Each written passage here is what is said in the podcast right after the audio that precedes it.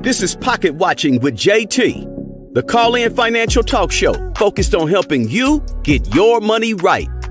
Jason Thornton is a certified financial planner, licensed in both tax and investments. Now, this is not personal financial advice. This is J T's real reaction to all your money and business questions. Are you deep in debt, living paycheck to paycheck, and looking for a way out? Call Pocket Watching with J T, the financial advisor for the people. Need more? Book your personal consultation with my man J T at pocket watcher dot net. Now, let's go pocket watching. Hey, Pocket Watchers. Welcome to Pocket Watching with J T. And listen, I know, I know, I know. It's exciting. All of you, a lot of you are excited about what Uncle Biden just did this morning. But, you know, before we get ahead of ourselves, let's take a deep breath. Let's relax. All right. Got to make sure that I give a big shout out to the nearly sixty thousand Pocket Watchers out there. Thank you guys so much for supporting the content. I appreciate it. Now, listen, make sure you hit that like button, right? Subscribe, share the content, because I think this one is going to be a good show. So if you read the thumbnail, then you know what's going on. This is another edition of Change My Mind. So apparently, Uncle Joe, President Biden, has announced his plan to forgive student loan debt. Now, obviously, there are some criteria you have to meet to get your student loan debt forgiven. It's not going to be all of it unless you have around ten thousand dollars worth of student loan debt, but we're going to get into it. But here's here's my, my main point, right? Before you start to bite my head off, take a deep breath, relax, just listen. Listen to my argument first. From my point of view, and I would love to hear what you guys think. You can be in the chat or you can give me a call in a minute. Not right now, but you can give me a call in a minute and you can let me know what you think. But this is my point of view. You don't deserve student loan debt forgiveness. You don't deserve it. There's no reason why you should have it. You, you, you did nothing to earn it. That's the main point. Now, you can change my mind. Maybe there's a compelling point that you may have where you can say that, no, no, no, Pocket Watcher, I deserve to have my student loan debt forgiven. I would love to hear your side. But let me give you my point of view first, then we can have the conversation. All right? So here we go. In the world of financial planning, there is a term that we use, and it is called moral hazard. See, I mean, the average person, I mean, that's not a phrase that you hear on the street. You know, I'm not a big time uh, uh, uh, street guy, but I'm pretty sure hood dudes, Pookies and Ray Rays, they don't use the term moral hazard a lot. Just my guess. But tonight I'm going to give you a little bit of a lesson of what moral hazard is. So when I was in school and I was studying uh, risk management, risk management is a fun, is a you know fancy way to talk about insurance. Really, talk about risk management. What you're talking about is insurance planning. And when I was in school and they was teaching us about risk management, when they were teaching us about insurance planning, they taught us the term moral hazard. And moral hazard basically means that when there is a lack of incentive for you to protect against a certain risk, you're going to see someone behave and riskier behavior than they normally would. Let me kind of, you know, e- explain that out a little bit. Moral hazard. Moral hazard means if someone is aware that their actions, regardless of what they are, are not going to be met with consequences that they will be responsible for, you will see that individual engage in more risky and more risky behavior because they have no fear of the consequences. Let me try to break it down to a kid who grew up in the eighties and the nineties. When I was really young, if you really wanted to do gaming, the way, I mean, gaming today is different from in the early eighties. In the early eighties, gaming was going to the arcade. See, a lot of you kids are probably unfamiliar with this world, but there used to be things called arcades. And when you would go to the arcade, it would be a store, a shop with a bunch of video games in it. But here's the thing. You had to pay to play the games. You would have to get a pocket full of quarters to play the game. And there would be a line of people that you would have to wait into just to get to the most popular games, right? The most popular game, there would be a line of people around, you know, like around the little arcade waiting for their opportunity to play this game. I know it's a different world now, but in the eighties, this is what it was. And you didn't have a lot of time.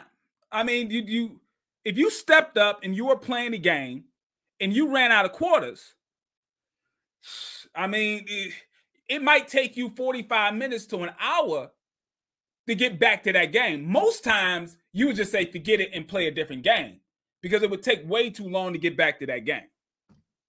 So here we go.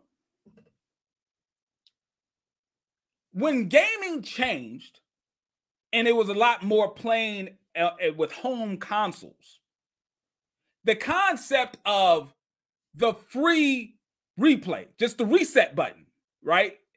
It, it changed things up. When you had to play a game and you knew you had to put money in a machine to continue to play, you would see a person play the game a little bit more cautious, right? You would you would make sure that you're playing the game within the lines of the way because you wanted to survive as long as possible in the game. But when you got to just press reset and you're just playing, you know, over and over and over again with no consequences, you can do whatever you want in the game. It didn't matter. You, you could try every door. You can jump around. It didn't matter because at the end of the day, there was no true consequence because even if your player died, it's not as if there was a consequence other than pressing reset and trying over again. All right, so what, what is the point I'm trying to make? I'm trying to get you to understand what moral hazard is.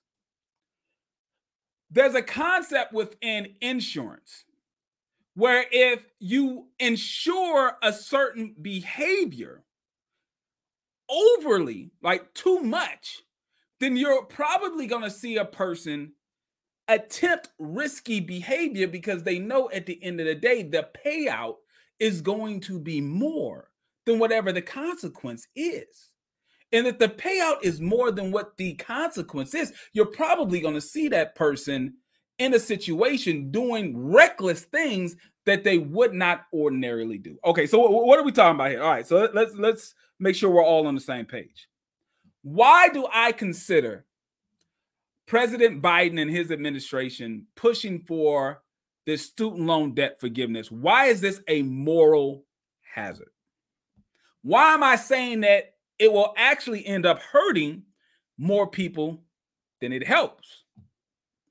The issue is many of you out there who are very excited that some of your student loan debt or maybe all of your student loan debt is going to be just wiped away. It's going to go away. That is going to create a moral hazard for everybody after you. See, life doesn't happen in a vacuum. For everyone who's going to receive the student loan debt forgiveness, understand there's a generation and a generation and a generation of students coming after you who are going to believe, even though no one has promised them any student loan debt forgiveness, they are going to believe that because it happened for you, it's going to happen for them. And they're going to go out and get loans in, in more risky situations because they believe there's a safety net. They believe no matter how reckless they get with the student loans that they take on, it doesn't matter because they remember when their father or their uncle or whoever, they did the same thing and the government bailed them out. So while this may help many of you who are going to get the ten thousand dollars or maybe even the twenty thousand dollars student loan debt forgiveness, what are you going to do when all of these students after you start to go out and get the twenty thousand dollars, uh, one hundred thousand dollars, twenty thousand dollars student loan debt for useless majors and useless degrees?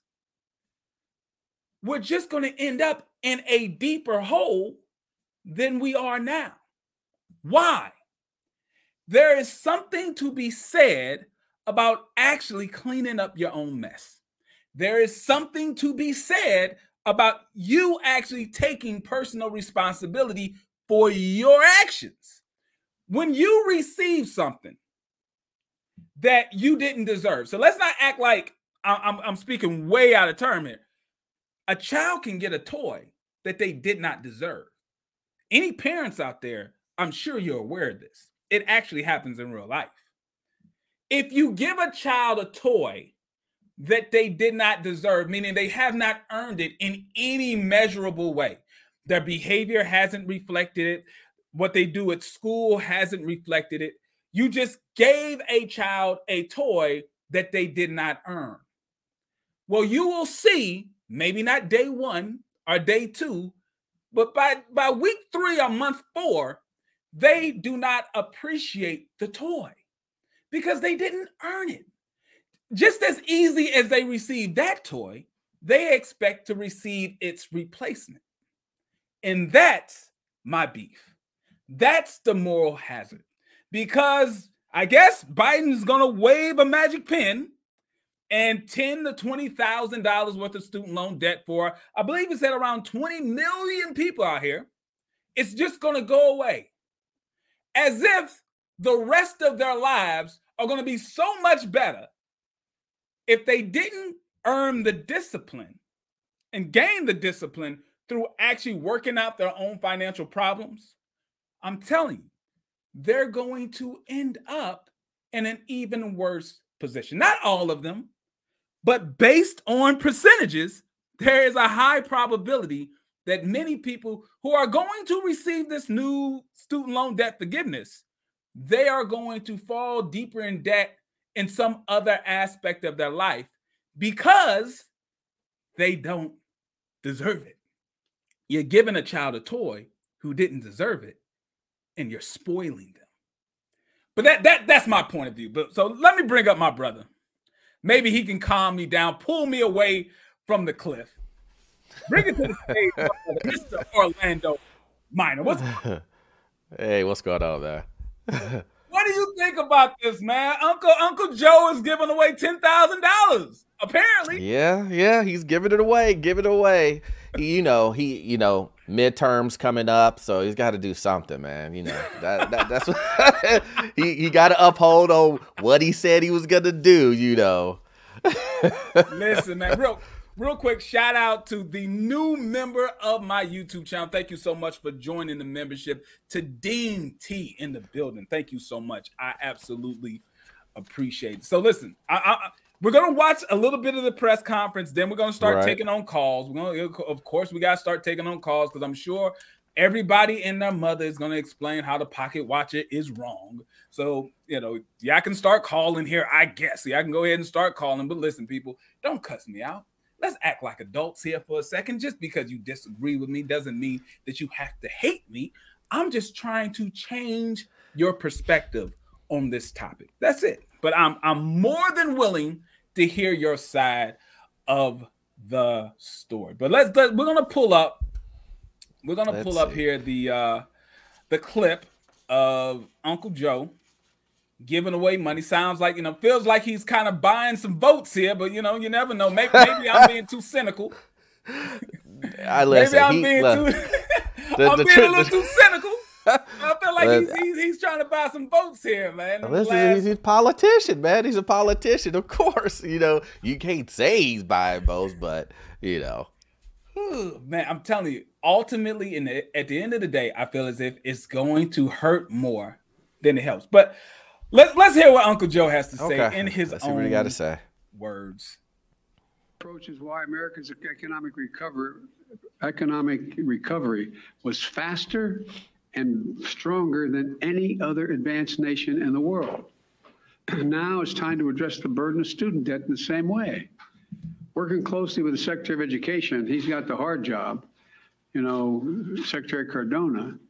Here's what my administration is going to do to provide more breathing room for people so they have less burdened by student debt. And quite frankly, to fix the system itself, which when we came in, we both acknowledged was broken in terms of, anyway. There are three key factors what we're going to do today. First, we've made incredible progress advancing America's economic recovery. We've wound down pandemic relief programs like the ones on unemployment insurance and small businesses. It's time we do the same thing for student loans. Student loan payments pause is going to end. This man said pause. Is this Dame Dash? Is this Dame Dash is the president now? Come on, Joe. He said he said he he he wound it down, but what he should have said it, is it ran out of money. Wound it down. No, sir. The funds ran out. Because there were so many scammers that were taking millions and millions and some people say billions of dollars. Y'all didn't just say, right. oh, we're going to reel this back. Come yeah, on, yeah. Joe. Come Who on, you think man. you're talking to, Joe? Stop it. Stop it. This man said, oh, pause. Come on, man. Y'all, whoever's working the teleprompter, listen, man, I'm, he's an old man. Stop it. Stop making him do so much. Stop it. Maybe y'all should have just did like three dots. Don't do pause. You like dot, dot, dot, dot, dot. Now, if, if if Joe comes on and starts saying dot, dot, dot, dot, dot, at that point, no more press conference. Press conference is over. Have That's someone funny. come out as his, as his talking head and let them do it. Because when he starts saying dot, dot, dot, dot, it's over. He's an old man. Leave him alone. Let it, let it, yeah, come on. Yeah, man, yeah. This man said, pause. I, I bet you Dame Dash is somewhere just giving them like, Dame Dash is like, I knew it. One day, one day the pre- I have the president of the United States yelling out, pause. Mm-hmm. All right, we got to get through this. We got to get through this. All right. And end December thirtieth. I'm extending to December thirty-first, two thousand twenty-two. Just and it's going to end down the road. At that time. I know, right there. He said it's going to end. So for you, those of you out there who haven't made a payment on your student loan in what, two, three years? How long has it been? Oh, dude, I think it's been two, two, two years at least. Oh my God! At I, least it's been two years keep, at least. They keep kicking the can down the road, but they do. Look, look, look at the look on his face. He looks serious. So he's telling you, all right, December thirty-first. That's it. January first, twenty twenty-three. You gotta start making payments on your student loan again. All right, so you just give you a heads up. Don't act like y'all all brand new. January first is time to start paying. you you you know what's gonna happen January first when the when those loads get back turned back on. It, so many people are gonna be are gonna be delinquent on it. You come in right listen right after Christmas? Are you kidding me? Come on, man. Oh, you tell me. Right, you tell right me after when they're gonna Christmas? save money when they're when they're spending way more more money than they should Man, on Christmas gifts. Is that what happening. you're telling me? Right, that's what I'm telling you. Man, get ready oh, for it, man. Get ready. Go. Here we go. Come on. All right, but he says out of his mouth that you got to start paying January first, twenty twenty-three. It's time for the payments to resume. Second. My campaign for president, I made a commitment. I made a commitment that would provide student debt relief. And I'm honoring that commitment today. Using the authority Congress granted the Department of Education, we will forgive ten thousand dollars in outstanding federal student loans.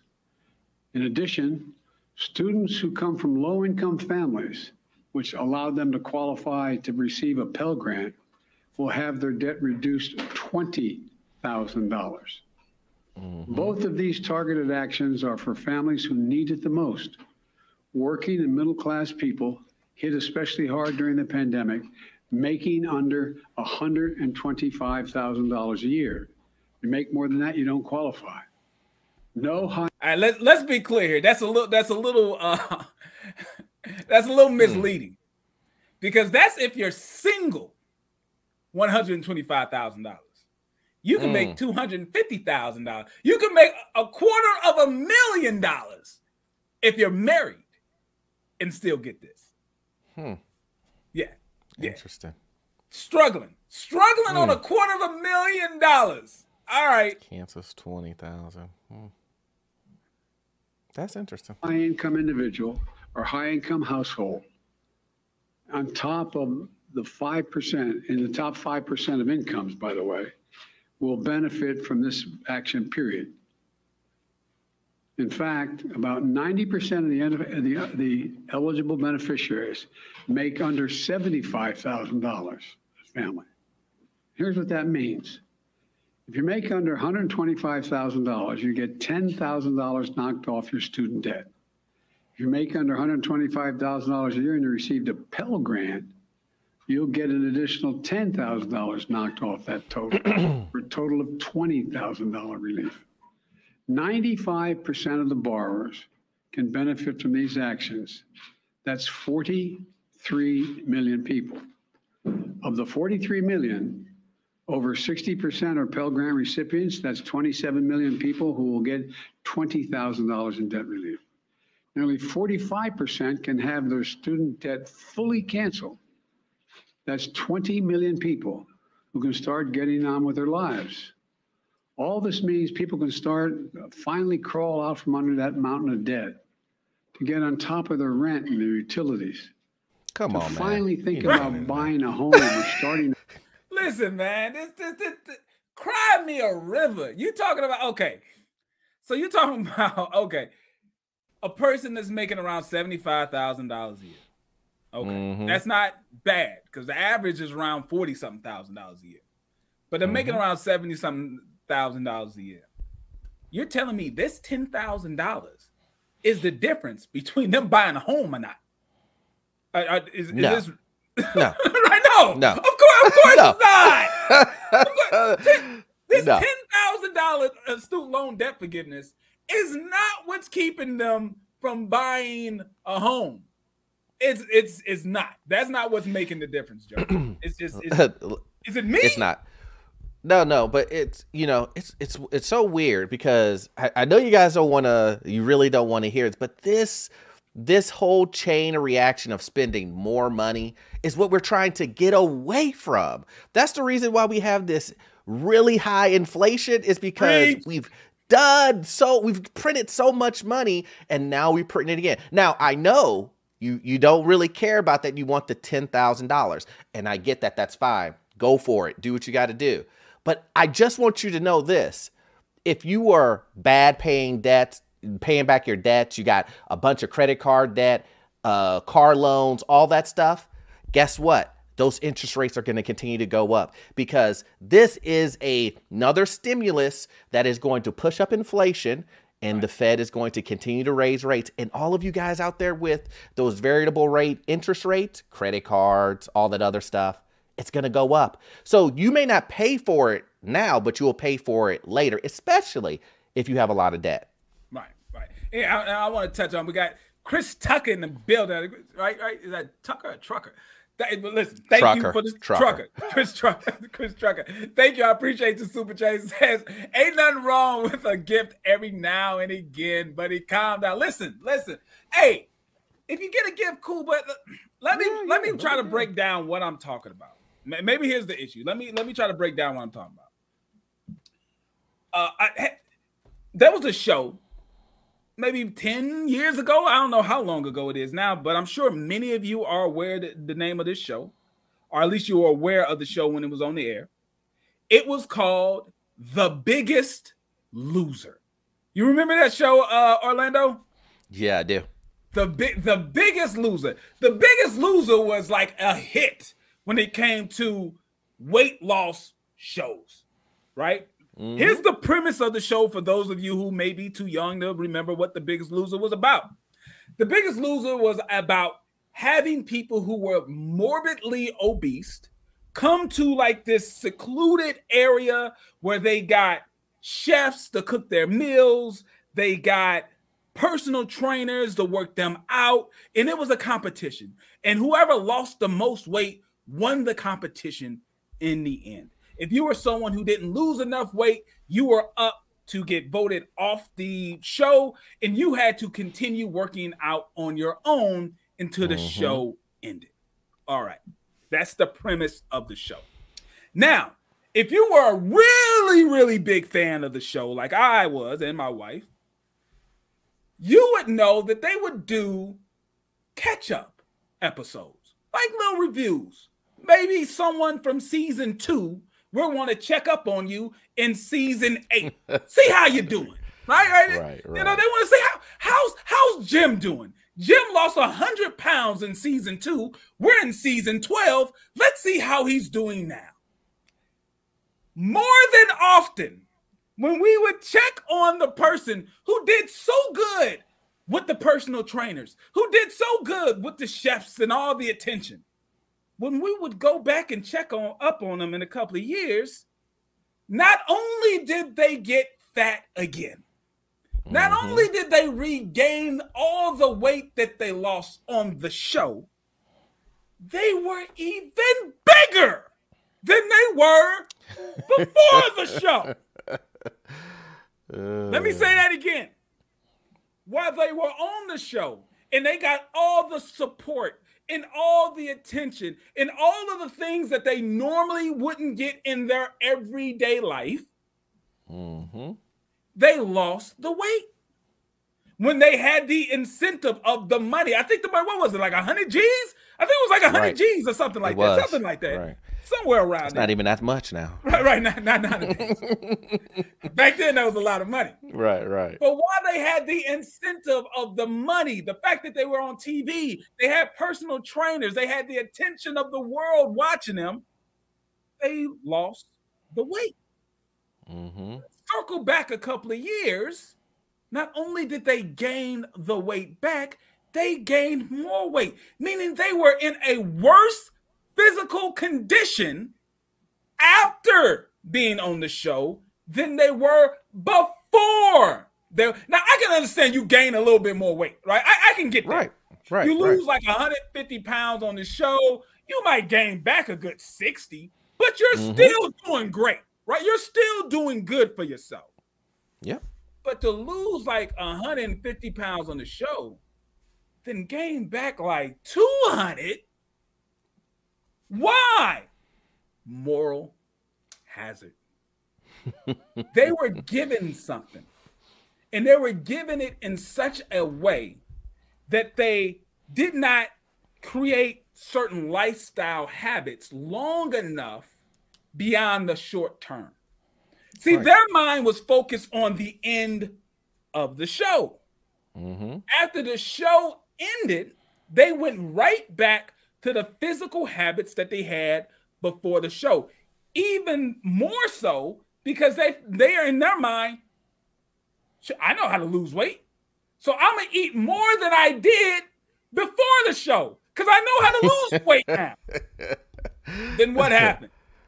They're even bigger. So that's the point. I'm not saying that The Biggest Loser didn't help a lot of people lose weight. It right. did. But how many people gained back more weight than they did before the show?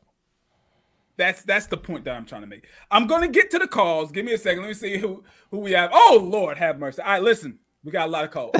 I knew it was going to be one of these shows. Yeah, I told you. I, you this did was going to be one me. Of these shows.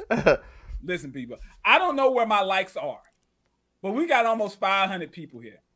If the likes aren't at at least somewhere around three fifty, I'm not, I'm not taking on the calls until the likes get up to three fifty.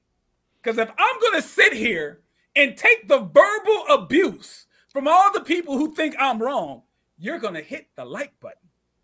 Bare minimum, you're going to hit the like button. So I'm going to go through these super chats. I got caller from eight oh four, caller from three one three, caller from seven oh two, caller from nine two nine. I got all these calls. Listen, I'm going to get to y'all, but we need at least three hundred fifty likes on this video before I take on the call. So let me go through go through these uh, super chats. Hey, we got Square Biz in the building. What's going on, Square Biz? Says J T, uh, the opposing argument has very little to do with, with morals. Okay. And everything yeah. to do with capitalism. ten thousand barely covers the cost of one semester, especially uh, yeah. at H U. Yes, yeah, Square Square Biz is an alum of Howard University School of mm-hmm. Business. Shouts out to right. Square Biz. But I, I, I get the point, but the thing that I'm trying to make is whenever you take away the negative consequences of a person's actions, you will see them engage in riskier and more risky behavior. It's documented. This is what I learned in school. They taught us about this. When you put someone in a situation where their actions have little to no consequence, especially when they know someone else is going to foot the bill. When they know someone else, here, here's an example, Orlando. Yeah, yeah. Here's one that some people may recognize. Now, it's been a long time since I've been in the dating game. Me and my wife met in college and been together for a long time. But I can tell you this.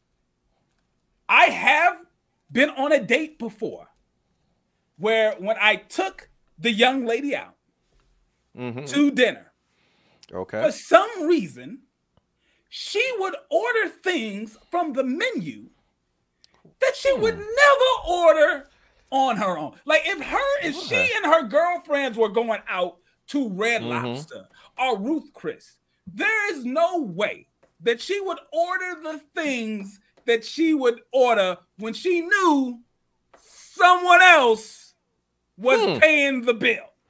Once wow, again, okay. a moral hazard. See, but go, go ahead, go ahead. No, no, no, go ahead, go ahead, go ahead. Uh, So, but you know what, what we're going to get callers, and I'm pretty sure callers are going to say this. Well, that's not me, J T. That's not, not it's me. Never them. It, what were you, what are you going to say about people like myself who are very responsible and need this ten thousand dollars? It's going to help me so much, but I'm very responsible with my stuff. And there's a bunch of other people out there that I know that are just the same way. So I don't really know who you're talking about, J T. Right, right. Because everybody I know is very responsible. And listen, I'm I'm, I'm all for it. I'm just waiting. I'm looking for any of my moderators. Let me know where the likes at, moderators, so we can get this thing popping. Let me get the, the phone lines adjusted. So here, here we go. It's going to be caller from eight oh four, then caller from three one three, then caller from seven oh two, then caller from nine two nine. Oh my God, this, okay. And then there's caller from five one oh. So just, just give me a second here while I get the phone lines popping. For my moderators, please update me on where the likes are while I get this thing going. But here's the deal, people. When you get on this phone line, I need you to do me a favor. Point number one, if you are on the phone line and you know the order that I'm taking these phone calls, turn down the device that you're listening to us on. If you're listening to us on your phone, on a tablet, on the big screen in your living room, if you're talking to us through the phone, go ahead and put that on mute or walk out of the room so that we can actually have a conversation and there's not a lot of feedback on the phone. So I need you to do me that favor. All right, so let me look here and see. Let's see where these likes are at. See if it's time to take on some calls here. Um, we had we had what? We had two oh seven. They said they really mad, huh? Listen, listen. There's five hundred people here. We had two hundred seven likes. two hundred seven likes. So I'm gonna give you guys some time. I'm gonna, I'm gonna leave you guys with some messages from uh, Mo' Money Taxes. But when I come back, we need to have three hundred likes. We need to have at least mm, three hundred mm, likes. So come on, man. Listen to these messages from uh, Mo' Money. Hi, I'm Mike Evans with Mo' Money. Tell me, what do you know about Mo' Money? Brother, all I know is I was here last night getting my taxes done, and today, there's more money all the way. You know what I'm saying? And how about you? In here yesterday, back today to get my check. This Mo' Money stuff is real. I'm Mo' Money for life. Out of slow money? Well, come to Mo' Money, because we about that. Mo' Money Taxes, and once again, it's on. And I got the hookup. Mo' Money Taxes. Come down and see us, and you'll be glad that you did. At Mo' Money Taxes, you're more than just another number. This year, we're offering our thirty-second refunds to go along with our next day refunds. Come down and see us, and you'll be glad that you did. Continuing saga of Mo' Money Taxes. Norfolk police are investigating the tax preparer, and they have alerted the I R S about customers' complaints. Where's my check? That's the question all of these people want answered. The I R S is basically verifying to us that their, our money is here in their bank account. Friday, crowds gathered at Mo' Money Taxes in Norfolk. On Granby Street, owner Mario Brady told us he printed fifty checks and thirty did not clear. The banks have refused to cash their checks, saying that there is fake. I mean, that is unacceptable. Federal agents raided the headquarters of Mo' Money Taxes in Tennessee this morning. You may remember ten on Your Side traveled to Memphis for local Mo' Money customers who claimed they didn't receive their refund. We continue to follow another developing story. New tonight, tensions continue to run high as customers wait for their tax returns that they say we're not getting from Mo' Money Taxes. You can see the level of anger just a few hours ago at this Norfolk location off Brambleton. Angry customers who say they were promised refund checks and didn't get them broke windows, and police were called to break up the angry crowd. That's just ridiculous. Marcus Eves, a former customer who says he filed his taxes with Mo' Money in two thousand seven, is worried about what we recently uncovered behind this Mo' Money Tax Services location on Elvis Presley. This is wrong for, you know, files to be out here. This is people's personal information that anybody could have come by and gotten. Investigators are now looking into the discovery of thousands of documents thrown into three dumpsters behind the facility. Shortly after authorities arrived on scene and put up crime scene tape, so did Marky Granberry with Mo' Money Taxes. Normally, uh, we would have all files shredded uh, and, and uh, shredded or whatever, but this, we don't throw files in the garbage can. I asked him what happened and why the documents were not shredded. Our lease was up on this operation, so I assume the landlord went inside of the location and for whatever reason he decided to throw the files in a dumpster. All right, we are back. We are back. Let me read these super chats while the likes continue to go up. So we got a J T. Do you think this could create another industrial complex, but in higher education? I mean, if you ask some people, we, there's already an industrial complex within higher education. When you talk about these uh, these school-only edition books and these books that from year to year, they flip-flop the, the chapters from one end to the other end of the book just to make sure that the student coming, you know, the next year has to buy the new book and not buy a right. used old book and, you know, all this stuff. So some would say there already is a industrial complex when it comes to higher education. Uh, we got Shonda King in the bill says, J T, this will increase someone's net worth. Uh, yeah. As a middle-class taxpayer, I'm fine helping out the less fortunate sometimes rather than mm-hmm. corporations that don't uh, always deserve it. Well, hold on here. I, I, yeah. Listen, I appreciate yeah. your charitable instincts. I appreciate it. But here's the thing. Helping out. All right. Well, who are we helping out in this situation? Hopefully, we can get to these calls and we can find out exactly who we're helping out here. But someone who makes one hundred twenty-five thousand dollars a year, who has student loan debt, I don't consider that person technically a charitable case. I, I just, mm-hmm. I, I don't. Maybe that's yeah. me. Maybe the yeah. pocket watcher is just some mean old guy.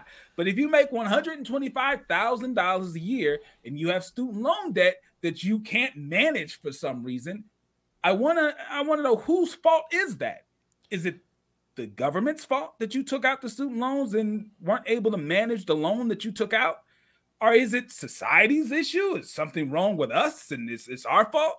Or is it the actual person who took out the loan, got a job, is making one hundred twenty-five thousand dollars a year, mm-hmm. but still wants government help? You know, maybe maybe it's me. Uh, but that's personal accountability, man. Oh, uh, listen, those are the two words that will make a liberal run screaming to their mother. Personal responsibility is like kryptonite to Superman. It's like, it's like onions to a vampire, right? It's like, it's like a garlic, garlic to a vampire. It's like it, personal responsibility. No, it's like just slow down. It just means that the actions that you take, you're responsible for. Yeah, it's that simple. It's that, but it, they they don't they don't want to hear it, that. It, it's that simple, man. They don't want to hear that. All right, uh, I'm trying to monitor any of my moderators up in here with the lights. Says that money can't go to no more. Let's, well, yeah, it can't go to more funny. B B Ls. I, now, now, what would happen is the money that would have gone to student loans because Uncle Joe is paying it. They're using that money maybe to fly down to Miami and get some B B Ls, but they can't directly. Hopefully, they cannot directly take this ten thousand dollars and get a B B L. Hey, we got my brother. Listen, when I say my brother, listen, every member of Phi Beta Sigma is my brother. But understand that this particular person, he was a member of my chapter, Kappa Sigma. So when I say my brother, this is my brother in my chapter that I crossed with. Jason Ward is in the building. Thank you. He said, what's up, Mob? Just showing love. I dropped in from Coach Greg Adams' live stream. So, hey, listen, I appreciate it. You left Coach Greg Adams to come to your brother. I appreciate it. He said, I might need to schedule an appointment with you, sir. Keep grinding. Go, Mob. Absolutely. Go, Mob. Thanks, Jay. Thanks, thanks, thanks. All right, listen, we're going to get into this. We're going to get into this. I'm going to start taking calls. I think we're somewhat close to these likes. So, listen, people, if you're on the phone line, let's keep it cordial. All right. Let's keep it, let's keep it cordial. Go get hot. Caller from eight oh four. Here we go. Caller from eight oh four. You are live on the air with Pocket Watching with J T. Hey. What's going on? Hey, good evening, Mister J T, man. I'm a big fan of your show, brother, man. You and Orlando, man. I really, thank really you. appreciate your content. Thank you. Thank you. What's going on, bro? Hey, man, um, I just wanted to speak this real quick, man. I know it's kind of anecdotal with my experience, but mm. I know something like this, man, would help out people that was in positions like that I was in. For instance, man, I mm. came from a situation where I wasn't taught about these loans. And a lot of people that went to college, you got to remember, man, people went to college mm-hmm. at these young ages. And I know you speak of having a father and having somebody in your household that would teach you stuff like this. Mm-hmm. And I know when I went to school, man, I don't want to get into my history or nothing, man, but it was something like big for me. It was, it was, a, it was a dream. Right. So when I was in there signing these loans, no one explained to me that, you know what I mean, that the interest and, and all these different things, these loans, they were just telling me that, man, you can get into school, you can get a degree. So, you know, I, I just think that you got to, you know what I mean, consider the fact that a lot of this stuff was predatory out here, these loans, and they were unfair. I started in, in two thousand eleven on thirty thousand, and right now, two thousand twenty-two, I owe sixty some thousand dollars, and that's okay. Not fair. Okay, well, well, I don't know about it being fair, but let, let, let's talk this out. Let's talk this out. All right, so you took out thirty thousand dollars, correct? Well, what I did was, like I said, man, I, I wasn't educated when I when I went there. Mm-hmm. I was told in order to go to the semester. This is also, I was a ward of the state, so it was certain grants and stuff I was able to get to go to college. I didn't have no parents or anything like that. I grew up in group homes or whatever. Mm-hmm. So I was in there talking to a counselor, financial advisor counselor, and these are things the financial advisor counselor was telling me. Right. Was, look, you could do this, and you won't have to pay this, and you won't have to pay that, or you can sign this, and it will, it will get you books, and it will get you housing, it will get you that. I mm-hmm. didn't understand that this was a loan. I was thinking I was doing something to better my life. I wasn't thinking I was doing something that was going to ruin my life. On top of that, right. Like I said, I didn't come from a situation where I, I'm sorry. Um, my bad. I, well, I cut you off. No, no, you good. I wouldn't say nothing. I'm listening. I'm listening. Go ahead. Oh, uh, uh, yeah, yeah. Like I said, I, I, I didn't I didn't come from a situation where I had people around me that was mm. educated and even enough to tell me what, what a, a good degree to get into. So I, okay. I got into a degree that I thought I could help out my people. So it was something that didn't even make money. Okay, so yeah, good, good, because that that that, that was my that was my next that was my follow up question. All right, so just to be clear, you took out around thirty thousand dollars in student loan, correct?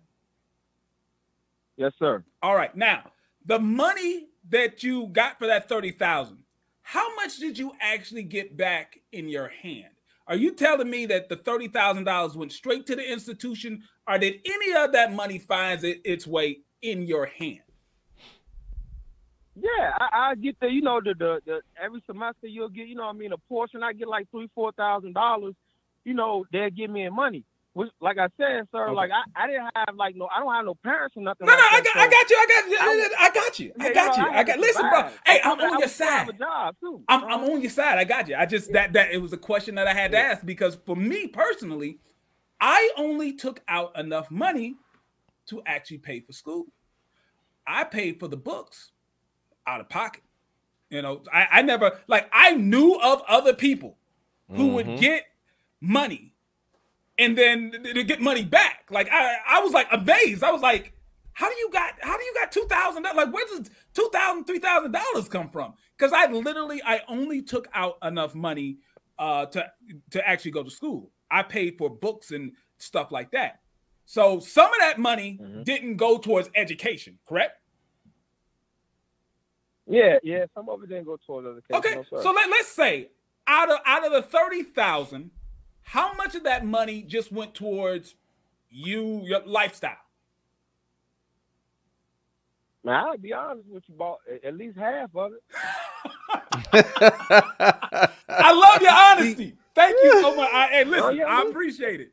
I appreciate it. I love your honesty. So around fifteen thousand went went towards lifestyle. So. And, and yes, what uh, what did you study when you were in school? Sociology and criminology. And your plan for that criminology slash sociology degree, you were going to do what when you graduated? Be a probation officer at a juvenile facility. All right. And in general, how about how much do does a probation officer get uh, their first year out of school? When I looked it up, it was around thirty-five, forty thousand dollars in my area. All right, now listen, mm. listen how it could have went down. Now I understand mm. your background and you didn't know, but just I'm just trying to give you an example of how it could how it could have went down. If you only took out the fifteen that you needed to actually go to school, your entry level position at the job that you were going for was two times the debt. You could have had that debt paid off, that fifteen thousand dollars paid off within three years. Easy. Three years, easy, if you only took out enough money to actually pay for the, you know, the credit hours, the books. You got to grind that out yourself. I did. Now, I understand people know my some of my story about how, you know, my, my parents were basically middle class. They were small business owners. But maybe I didn't explain it fully. Neither one of my parents went to college. Neither one of mm. them went to college. When I would have to deal with the financial aid office, I did it alone. I did it hmm. by myself. My parents Damn. were not with me whatsoever. They had no idea how student loans and stuff worked because they never did it. So much so, believe this or not, Orlando, so much so, when my little sister went to school, she went to the office and she was asking my parents, like, well, what am I supposed to do? Help me do what you did for Jason. Right. And my parents was like, we did nothing, but Jason did it by himself. we did after we never filled out mm. any paperwork. Jason did it mm. all by himself. So just, I just want y'all to know, yes, I didn't grow up poor, but my parents were not college educated. They never went to college. I did all this stuff on my own. As far as filling out and understanding FAFSA stuff, getting student loans, all that stuff, me. Now, did they help me buy some books? Absolutely. Listen, absolutely. They helped me buy some books. But hell, I even took on a job delivering pizzas when I was in uh, college too, part-time. So don't think it's all sweet. Uh, but, after you get done, I'll tell you. Uh, yeah, yeah, but just to go on the point, and thank you, caller. I gotta let you go because there's so many other callers, and I appreciate it. And I understand the story. His story makes sense, and it is gonna help him a bit. Right. He's got sixty thousand dollars worth of debt. This ten thousand dollars, and maybe because of his, his situation, it may be twenty, because he sounds like he was possibly in a situation where he got mm-hmm. a Pell Grant. Okay, great. Twenty thousand dollars, great. What is he going to do with the other forty? Is he going to be, now I hope you are because you're still listening. I right. want you to be motivated. I, I'm not mad that you're getting this money, but the thing is, if your actions, right, your financial habits don't change, it's not ultimately in the long term going to help you. So this is the advice and the tips that I'm giving you, brother. Take the twenty thousand dollars, because it sounds like you probably got a Pell Grant based on your background. Take the twenty thousand dollars. Really, you're not taking it. They're going to apply it against your balance, and you're going to drop from sixty thousand dollars to forty thousand dollars. Thank Biden. Thank baby Jesus. Thank whoever it is that you got now twenty thousand dollars off. And I want you to create a budget and get rid of the other forty thousand dollars within the next three years.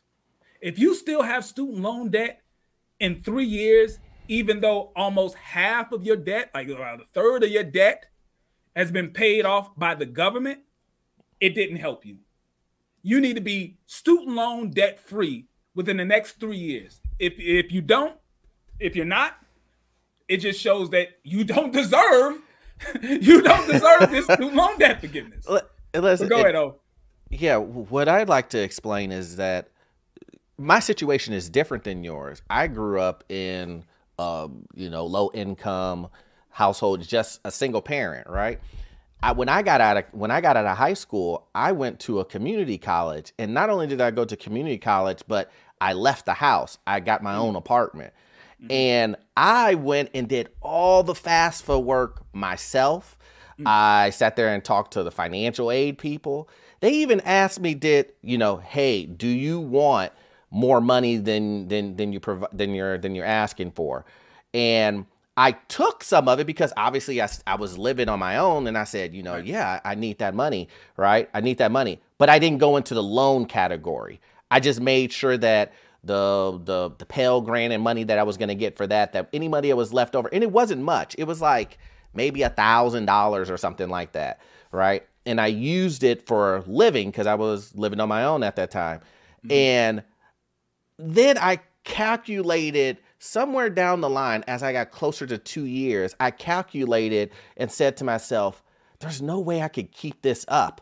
Mm-hmm. I'm, I'm literally drowning. I'm literally drowning. Can't make, it's hard to pay the rent. I, I got an almost broken down beater car. I, I and and I was working at Walmart at, on top of that. Working at Walmart on top of that. And I said, there's no way I could keep this up. There's just no way. By the time that I get to a to the third year, or by the end of the second year, I'm going to be forced to take loans. Mm-hmm. And who knows how that's going to end up. So right then I decided that's when I was going to join the military. Ah, and and said, you know what? That was it. That was it for me. But, you know, you got, you know, you, ha- but if, but in the long run, what I'm trying to say though, is that mm-hmm. if I would have had all that debt, right, it's still my responsibility, even though I was in that same guy's situation previous, the previous caller, right, where I had to go make all the decisions myself. Um, the people talking to me, obviously were talking over my head and I didn't understand what they were talking about, but mm-hmm. I did do the research and say, look, okay, that makes sense. That doesn't make sense. But at the end of the day, it still would still be my responsibility at the end, regardless, because we, you know, this, this ten thousand, twenty thousand that they're going to give away to you. Yeah, I, I get it. And, and I wouldn't tell anyone, like, if they're going to give it to you, you need to take it. Yeah, right? Go ahead and take it. that, you need to take it one hundred percent. Yeah. But, but if you don't take advantage of this situation, and I'm telling you, if you don't take advantage of this situation, right. then who who is that on? That What's is on you. What is yeah. the point? Yeah. What is the point? And that's where the you don't deserve it part comes from me. If yeah. you don't take advantage of this and you just let it fall to the wayside and you get half or a big chunk of your of your student loan gone and you still are paying things late, aren't trying to pay off the student loan, man, come on. You don't deserve it. it, it you, you don't. You don't deserve it. That, that, that's, that's the main point. Shout out to Chris Trucker again, says, so they can spend billions on unnecessary things in this country, but when they help the little guy, it's an issue. Well, one unnecessary thing we talking about. If you watch my content, I'm not too happy with the way that the government spends money on anything. If right. it's corporate welfare or little guy welfare, the pocket watcher is not a fan of either one of those. So uh, I play it fair down the line. But the little guy, remind me this little guy who makes two hundred fifty thousand dollars a year. So just imagine, imagine an attorney or uh, you know, an executive or a doctor or someone, they make two hundred fifty thousand dollars a year. Their wife is a stay-at-home wife, right? Stay-at-home wife, mm-hmm. they make two hundred fifty thousand dollars a year. They qualify for this. Is is right. that the little guy, Chris? That, that's the little guy you're talking about? The attorney whose wife stays at home and he makes two hundred fifty thousand dollars a year. That's the little guy. I, I think I think okay. what he means to say is so long the little guy includes him. as, long, as long as I'm in the little guy, then that okay, that part yeah, makes yeah. that part makes sense. Let me give a shout out to Miss M J in the building. Says, what about parents with those I believe plus loans? Good question. Uh, oh, will good question. All this good news be of use to them? I don't know. It's too new. Mm, I don't yeah. know. As the story unfolds and we get more and more information, uh, maybe we'll find out. But the parents that, you know, got the parent plus loan, so those are loans that are co-signed or with the parent for the child. Another story. Maybe we'll find out. But right, listen, right. it's it's it's crazy. All right. So caller from three one three, caller from three one three area code. You are live on the air with Pocket Watching with J T. What's going on? Hello, J T and Wendell. Yes. Hey, what's going on? So quick thing, uh, I actually had that experience where I took a girl on a date, and she, uh, it was actually last week where I took her on a date, and she spent like, like all this money on food that I know she wouldn't get on herself or something. Of course, it, they would listen like, when you know someone else is paying the bill. Like, have you ever been in a situation where it was like, drinks on me or whatever? You'll see people doing stuff that they would never do with their own money. It's just, hmm. it's human nature. I don't know. I'm not like that. I just spend whatever. I'm, I'll consider I don't like spend whatever, uh, up to like twelve dollars or something. I don't go like, you don't go crazy. Like, uh, like seventy dollars or something food. I was like, whoa, what? All right. So, uh, what do you think about this student loan stuff, man? What, what's going on? Yeah, I agree with you. Uh, yeah, it's crazy because like uh, this money ain't free. Uh, no. This, you're nah. like people are uh, paying extra your taxes, or they're gonna just print them on a money press. press so yep, we're we're gonna feel it through just inflation. Yeah, mm. yeah. It's gonna make more inflation. Like I don't know what these people are uh, hoorahing for, but people are hoorahing in the chat because they think it's gonna save them, but it's not. No. Nah, it's like because it, to, to try to break it down, understand whenever you get a gift that you have not earned in a particular way, I'm telling you, you're going to be in a situation where you do not value it the way that you normally would. The average person has probably more like student loan. I think last time I checked, the average student loan debt was around like thirty something thousand dollars, Orlando, around thirty mm-hmm. something thousand dollars. Getting a good little ten thousand dollars or maybe twenty thousand dollars off, it feels like a lot. It but does. The question right. is, are they now going to aggressively pay off the rest? Mm. So, so uh, oh, you, you, you can't hear me. Dude, but uh, that's the oh, other thing. Like, uh, why should stop at like the ten thousand dollars? Why not pay everything off? It's yeah, why not? Why not everything? Pay, pay, yeah. Get rid of it. Pay it all off. Get it, get it down to zero. Have no limits. It could be for anybody. If you make a million dollars a year, go ahead and get it paid off. It's, why stop at, uh, yeah, why stop at student loans? Pay off my, uh, pay off some other people's mortgage too. Yeah, pay, pay, pay off my credit card debt because the mean credit card companies confuse me. Listen, I gotta go to the next caller, but great call. Thank, thank you very much. But go ahead, Orlando. I, I, I want to say first on that parent plus loan that uh, yes, it does include. I look just looked it up. While we were perfect. perfect. So parent parent plus loans are included in the student loan yes. debt forgiveness if the parent qualifies for the income level, right? Correct. Correct. Okay. Okay. Correct. And so here's the thing is that what we were just talking about when he was saying, you know, um, you know, take the ten, but if let's just say you had a hundred thousand dollars worth of, of debt and, and you take off that ten thousand dollars. Now, we, what we do know is that a lot of people use the programs within student loans to do like income based payments and all yes. that other stuff. And we do know that, that that interest is still building up. How fast do you think, if you don't aggressively start paying that off, that you will recoup that ten thousand dollars? Listen, man, and the hustle behind that, like people don't understand. Big shout outs to Facts for Gentlemen. Thank you so much for the super chat. It says, I totally agree with you both. This takes no account of net worth. Great. I'm going to touch on that because mm-hmm. you said that. Um, many making over one hundred twenty-five K have net worths less than those making uh, making less due to uh, realty, uh, inheritance, investment. Great point. Here we go. Great point.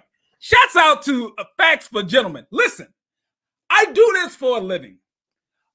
I know people who have extremely high incomes, but they situate themselves in a way. So I have I have one client, went to high school with this client, went to high school with this client, uh, Orlando. And together, him and his wife, they make probably just around or over a quarter million dollars.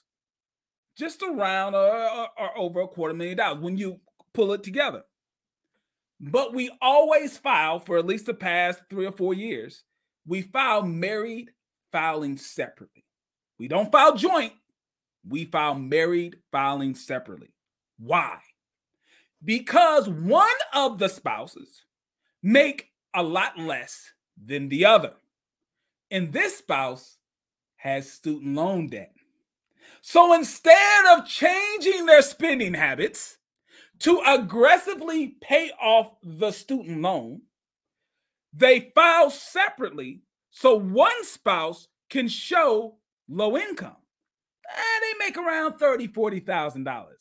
Forget that the other one makes a lot of money. They make around thirty thousand or forty thousand dollars. And based on the way that they do the income-based repayment plan, they only look at the tax return. They don't put it together with the other spouse if they're married filing separately. So back to the point that uh, Facts uh, for Gentlemen is saying here, you can have a person, and it happens a lot, if you have a very high net worth and you come from uh, you know, somewhat privileged background, you may not have an incentive to do work that brings in a high income. Right? If you come from a situation, let's say you're a trust fund baby, and there's like, I don't know, two million dollars in the trust fund. You may take on a job that pays like fifty thousand dollars a year. You don't, you take on a job because of the things that you have a passion for when sometimes when you have that type of money. So you're telling me a person who has a net worth of ten million dollars, twenty million dollars, whatever it is, right? But they make around fifty thousand dollars a year. They have a trust fund with they're going to get access to in maybe three to five years, but they also qualify for this student loan debt forgiveness. And they and they should take it. If they, if they can get it from the government, go ahead and take it. Go ahead and take it if you can get it. But the thing is, the government continues to give handouts to people. And what's going to happen is, same way that uh, the welfare system in this uh, country does, it's going to make people feel more dependent on the government. It's like a drug dealer, right? The first hit is always for free. Right, right. The drug see- dealer doesn't do it because he likes you so much. The drug dealer does it because he knows he can get you hooked. And when you come back for, you know, the, the second round, he's going to tax you for that one too. You just don't know. He's going to make his money back eventually, but the first hit is for free. And I'm saying, I don't want none of it because I don't never want to be in somebody's pocket, period. See, this is this this is one thing that I, I'm especially especially people that are at low income, right? They mm-hmm. in this situation, they get hurt the most, because in in a situation like this, the ten thousand dollars seems like a big lifeline. It's a lot of money, and you're willing to take it without looking at any fine print or any type of thing that's going to happen in the future. You just go, give me the ten thousand dollars. I don't care. I just want the ten thousand dollars. But we have seen in every situation that when you, especially when it comes to advertising or giving money to uh, to low-income earners, we it, it always puts you in trouble. Look at the situation like with the Rush card, and people would be, go ahead and be like, oh, man, this is a great opportunity. Get away from the banking system. And then right. you find out that they're charging you for every transaction. They get trans, they get yearly fees. The fees and, are worse you know, than the bank ever was. Fees are worse than the bank ever was. And we have, and we could go countless and countless and countless times yeah. where the low-income earners get just gouged. I'm talking almost thirty, forty percent of their income is just gone. Just imagine this. You make a small amount of money every, you make a small amount of money every two weeks mm-hmm. and you are, go, are you, and you're going to A T Ms that are not your bank and getting hit with A T M charges. And if you look at how much money you're paying in fees on A T M charges, you're, you're it's, it's, it's astronomical, but, but to you, four dollars out of a out of one hundred dollars doesn't really mean that much to you. You know, or getting just charged four dollars for a transaction fee when you just took twenty dollars out. Ah, what's that? Ah, nothing. Right. Mm, you know? It, it it all adds up. Shout outs again it all to adds Facts. Up. Facts for Gentlemen says this will hurt low wage earners in the yeah, long run go. Through inflation. Just like those stimmy checks did. Here. I want to touch on, because someone earlier talked about the little guy.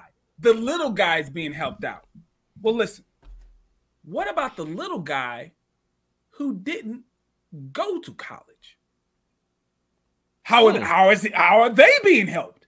What mm. if you have a person who graduated from high school, chose not to go to college route, because you do not have to go to college route to become successful in this country. You don't have to. Maybe they went to a trade school. Maybe they went in on an entry-level position and worked their way up. And they're still grinding. They haven't made it yet, but they're still grinding. They make a good forty-five thousand to fifty thousand dollars a year. They're married with a couple of kids. You got some yuppie making one hundred twenty thousand dollars a year. They get the ten thousand dollars Biden bucks, but mm-hmm. not this hard working, just at the poverty line, but they're busting their butt. They did everything right. They didn't go out mm-hmm. and get a lot of student loan debt and not use the uh, degree that they paid for, right? Right.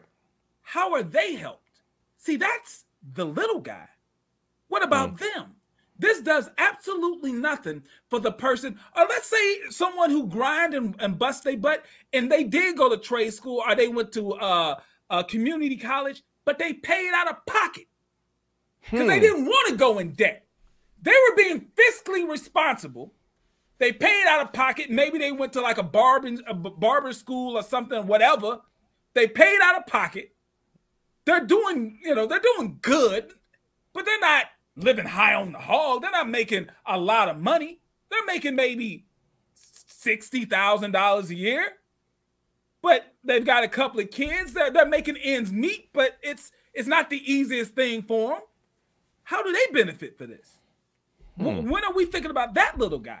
Why is it the little guy who happened to also go to college? And that's so little to me. Or right. take out debt. Right. They're not so little. I got one more super chat, and I'm going back to the phone lines. Call it from seven oh two, nine two nine, five one oh, nine oh four. Oh, and there's so many more. All right, we, I, oh, I, I got so shut true. Up. We'll get through these calls. All right, so Xavier in the building says there's a disconnect between colleges and the marketplace. Colleges uh, don't give you the experience and skill sets that employers want. Yeah, there is. I've seen it in a lot of industries. That's why, I mean, the, the C F P board is constantly contacting uh, firms to figure out what do we need in a incoming financial advisor, what type of skill sets do they need? And they are constantly working on the curriculum to make sure that they are preparing financial advisors that can walk in the door and have the skill sets that firms need. Now, I only know right. I only know my industry. I can't speak about other industries. Oh, but tech that, is that's really something big that, that has to, yeah, that's something that they are constantly doing as far as the uh, C F P board is concerned. All right, so here With we go. Google call us. and Crisco and all yeah, that they, stuff. They got to. All right, call mm-hmm. us seven oh two. Caller from seven oh two. You are live on the air. What's going on? What's up? What's up, man? How Good. you doing? Thanks for calling. What's going on? Man, what's going on? Me pause this. I wanted to chime back on a couple of things. What's up, Orlando? How you doing? Hey, how you I doing? I chimed man? in on a couple of things. Uh, I, I was on I was on hold for about forty minutes. So, I know, I know. So, so, uh, let's do it. I apologize. Let's so, do yeah, it. Let's get straight to it. Yeah, Orlando took a couple of my Orlando took a couple of my things already, but uh, that Joe Biden, you know, the, the, what he was saying. Uh, well, yeah, the ten thousand will help you uh, be able to purchase a home. I talked to you before. I'm a loan officer in, in, in Los Angeles, California. I remember that. Uh, if you have, okay, yeah. If you have, if you, it doesn't matter. That ten thousand. If you still have a balance, mm-hmm. you still get, even if your even if your loan is in for uh, forbearance, uh, like you said, the uh, repayment plan is zero, and you, if, even if you're still in school, mm-hmm. they use that. They still going to use a certain percent to qualify you for the loan. Right. So you're still going to have that debt against you. Mm-hmm. It's going to be part of your debt to income. Right. You right. see what I'm saying? It's, so it's not going away. So ten thousand dollars off of eighty thousand dollars and seventy thousand dollars, and then on top of that, you're still paying interest. So it's not like the interest is stopped. Right. So what is the interest going to be on that? See what I'm saying? It's still, what is it going to, it's nothing. It's just a, some money. It's to make these feel good. It's, it's to make, I guess it's to make people feel good, but they still getting charged interest. Right. So like Orlando yep. said, how long is it going to take for that ten thousand dollars to be right back on your balance? You know right. Yes, you know, I know exactly that, um, what you're saying. I got another on, on, in California. Mm-hmm. You know, this is a community property state. Right. So, like you were saying earlier, you were talking to the gentleman with the wife, uh, with the debt, uh, student loan, and the husband didn't have it. Mm-hmm. So in California, it, it says the husband makes over two hundred thousand. He wants to do the loan. He don't want his wife on it, on the loan because she don't make any money. Mm-hmm. But in California, they will still run the spouse's credit and run a credit as a non-borrowing spouse mm. because it's a community property. So they take the debt from her and add it on to, you know, his debt. Right. And that, you know, ultimately gives up the, the debt to income if she has debt. Mm-hmm. So those student loans are not going anyway. Right. They're, sorry, not going anywhere. Mm-hmm. They're not going to go anywhere if you still have a balance on far as purchasing a home. And this is about purchasing a home I was, right. I'm getting to, you know, because what he said is, is, is wrong. He shouldn't even say that. He shouldn't even say that because who has a ten? He just reading a teleprompter. You know, you went to, went to go to school for one year. You didn't come up with that. You know what I'm saying? You right. Right. School nowadays, it's like, oh Lord, ten, ten, a, one semester yeah. can be like fifteen, twenty thousand dollars one semester. Exactly. I went to school in the nineties. It was very, it was very, it was cheaper. I went mm-hmm. to black college. It was cheaper. Mm-hmm. But now, come on, dude. Ten thousand dollars, you know, it, it, that's like a slap in the face. He shouldn't even. I don't even understand what was the what was the purpose. Votes, man, votes, of, uh, votes, votes, votes, votes. He, yeah, he, he's trying to make good. sure that these midterms that it's not a bloodbath. That's what it is. Exactly, exactly. Yeah, yeah. It's uh. It's, it's Can't say he trip, didn't man. uphold it. But as far as getting a home, mm-hmm. that ten thousand is not going to help you if you still, if you got a balance of thirty thousand still because they're going to still use it. Certain amount of percentage if you do F H L conventional to mm-hmm. approve you. And that's just all about the qualifying, just to get you qualified for a loan. That doesn't go away. It doesn't matter if you if you're in some type of repayment plan. Mm-hmm. Oh, I'm on repayment plan. It's zero. I don't pay nothing. It doesn't matter. It's still going to you use that as qualifying. To qualify. That's what you do. You can't get around that. Yeah. You know, Orlando know. I know he knows. Yeah. Yeah. Yep. Hey, listen, bro, thank you for calling. Sorry about the long hold. Maybe if All people right. hit the like button a little faster, we can get to the calls. We can get to the calls a little oh, faster. That's why, I'm sorry, I'm I sorry appreciate I it. I'm sorry I didn't let you get in. That's why I had to get mine out real quick. I had to talk fast. I, I know, man. Thank you. I appreciate it. I appreciate it. All right, so here we go. Caller from nine two nine. You are live on the air with Pocket Watching with J T. What's going on? Yo, Jason, I love you, man. I love I love what you, I love what you do. I love your work. Orlando, you're the man also. Appreciate Thank it. You. However, give it to me. However, tell me where I'm wrong. I'm I ready gotta for it. I got to disagree with you here. I got to disagree with you. Let's go. And I usually agree with you one hundred percent of the time, but this is that one. one percent. Hey, listen, if if if everybody agreed with me one hundred percent of the time, this would be a cult. I mean, no, I'm not running right. a cult. I don't want to run a cult. I want to hear other people's opinions. So let's go. I love you, man. All right, so listen. I think you need to define who you're talking about here. I mean, mm-hmm. are you talking about people who stand to benefit, or are you talking about people who are delinquent? Because I think you're being a little selective with your data. You're using the extreme cases like mm-hmm. one hundred twenty-five thousand, married couple, two fifty. You know, um, yeah, I get it. There's certain people who are going to benefit I'm just that using, probably shouldn't. I'm using what Biden said. I'm just, I'm just giving you I, I the basic it. requirements. The basic requirements I get it. is two hundred fifty thousand dollars for a married couple. You qualify for this. That's all I'm using. I, I get it, and I feel you. But okay, but in the situation, in the situation that what we're talking about right here, mm-hmm. for example, I pulled up. I just pull, I finished school a couple years ago, right? Mm-hmm. I accumulated, and I'm looking at the paper right here because I pulled it up just for this call. I, I got nineteen thousand seven hundred fifty-four dollars. That's my balance uh-huh. currently. Okay? Now, part of that, I paid down to that point. I stopped paying when they put the payments on pause. Okay. Right? Mm-hmm. And and I did not expect to go to school and not pay off the balance. I worked three jobs, mm-hmm. right?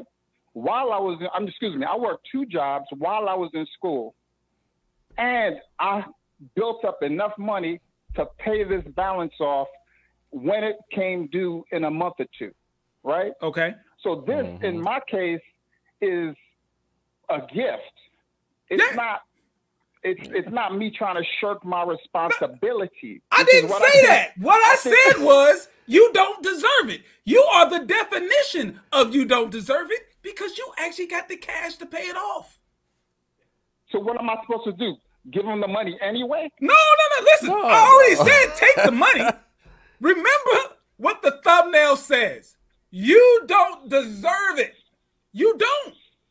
Congratulations, you got it. But do you really feel like you deserve it? Because you're not in need. You could pay it off. Correct? Technically, I can't pay it off. No, it's not a technicality. It's an actual fact. You just told me you saved up the money to pay it off. And now Uncle Joe is paying the debt for you. You don't deserve it. You don't need it. You're going to take it, and I would too. I already mm-hmm. paid mine off. But the point that I'm making is you don't deserve it. I'm the little guy. How are you the little guy? You have the cash. How many little guys have twenty thousand dollars in cash? All right, so... All right, me. Am I right or wrong? How many little guys have twenty thousand dollars in cash to pay off their student loans? I don't know. You're the mm. Not many. So I'm pretty sure not many. Idea. All right, but I just feel I, I, I'm watching this show. I'm over here. I'm like, why? Why is Jason tripping me out, making me feel guilty? I mean, what am I supposed listen, to do? Hey, I, listen. Th- If, if, if you feel guilty, it's because of you. It's not me. Everything I'm saying is straight in line with just actual facts. If a person has the ability to pay a bill themselves, but then they take government payments to pay the bill, you didn't deserve it. Go ahead and take it.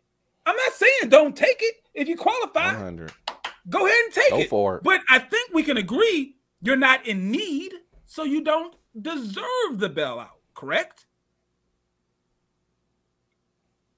If it's coming to me, I think I deserve it. Maybe I don't need it. But hold on, hold on. I, man, Jason, if I if if you were my dude, man, we'd be going at it, but you my dude. and, I, and I appreciate it. I listen, I just want to just want you to think a little broader. right? Just because someone receives something doesn't mean that they deserve it. Now, all of us, for all the right, most I, part, I we all went. You, to, I feel you. Well, we all went to high school. I'm assuming we all went to high school. Let me let me jump out the ledge and say we all went to high school. And I'm sure there was some snotty kid who wasn't very good at anything. They probably wasn't good athlete. They weren't good at uh, uh, academics. They weren't good, but they came from a rich family. And when they became sixteen, they got not just a car, they got a new car. Mm-hmm. Did the kid deserve a new car? Or were they just lucky enough to be born into a family that could afford to give their sixteen-year-old child a new car? Did they deserve it? Right. Or were they just fortunate enough to be in a position to get it? And that's what he's saying about you. They were fortunate in that situation. And I that's understand. you. You're fortunate but, enough but, to get ten thousand dollars or twenty thousand dollars to pay off your student loan, even though you admit you have the money to pay it yourself. I do, but I didn't sign up for it. I didn't sign up for it. I didn't, I didn't, he tried I didn't, his way to wiggle out of that. Uncle Joe saying, please pay off my student loans. It just came to me. And right, just like the kid who got the car. It just came to him. But does that mean he deserves it? No, but see, see, I know where you're coming from. I see, I understand, and I'm, I, I'm right with you. I'm all for personal responsibility. Right. I'm all for, look, if you go to college mm-hmm. and you sign that paper agreeing to take these loans, it is your duty to pay it off. Right. Right? I get right. that. Right. But I think, I think one thing that you're missing, okay. one thing that you're missing here, res respectfully, yeah. is that I just don't think you are delineating or identifying who you're talking about. Because I mm-hmm. think there are people who went to college, graduated, have student loans, paid them off partially, and then this is going to knock some off. Then there are people who went to college, did not graduate, mm-hmm. did not graduate and still have a balance. Mm-hmm. Then there are people who are just straight up delinquent, people who just have not paid their student loans, they're way behind, and they just haven't taken care of what they signed up for. Okay. So I think, I, I'm not sure. No, no, real quick, real quick, time out, time out, time out. You just listed several categories of different people in different situations with student loan debt. Out of the different categories that you just described to me, which one of them, if it's one or maybe it's more than one, which one of them deserve for the government to pay their loans?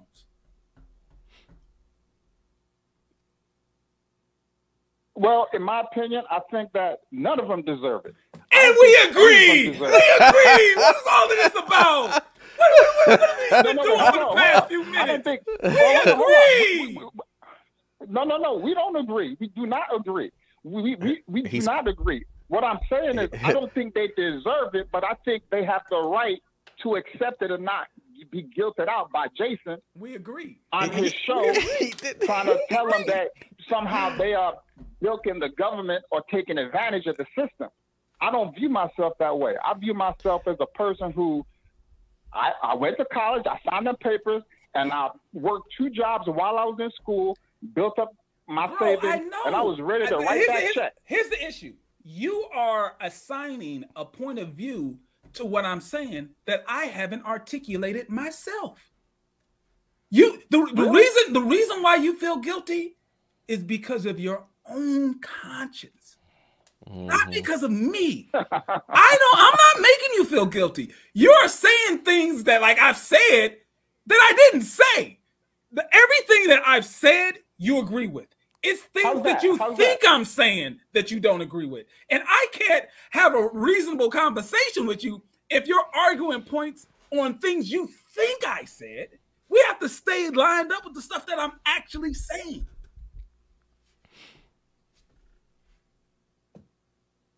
Do you agree? I, I I agree, but I don't. I agree, but I don't exactly see how I am misinterpreting what you're saying. Okay, it's because he put an emotional emotion behind the words. So just we're gonna sum this up. We're gonna sum this up real, real quick. We're gonna sum this up because I gotta go to the next caller. All right. So just to just to summarize my point, what I'm saying is, no one deserves to have their student loan debt forgiven based on what we're talking about. Now, there are individuals who had their student loan debt forgiven based on the fact that the federal government has found that the institutions who they owed money to, it was fraudulent. Them have no problem with, right? There were some particular schools, for-profit schools and stuff like that, mm-hmm. where it right, was right, right. shown that it was predatory, shown that those degrees that they were promising them and the education that they were promising them and the income that they would get after they got the, the, the degree was a complete fraud. Well, they already forgave that. So that's not what I'm talking about. I'm just talking about okay. if you took out a student loan and you're in the position where you can take advantage of this student loan debt forgiveness, you don't deserve it. Take it, but you don't deserve it. That's it. And you've already said that you agree with that point. That's all I said for the past hour and twenty-six minutes. Well, that's all I've like said. You're beating up on the little guy. I'm you're beating up on the little guy. That's what it seems like. All right. Today. Well, if that's what it on seems like, listen, show, I can't change how people feel. I can only make the uh, uh, the argument with the words that I have. I, I'm all for the mind. little guy. I'm all for the little. I'm all for the little guy. And I, you know? pre- and I appreciate it. We, we, we gotta go. We gotta go to the next call. Listen, we gotta go to the yeah, next call. Make sure you call. We might do a part two. We, we, we, we, we might have to do a part two. We might have to do a part two because this this is this is too hot. But he says he's Look. all for the little guy.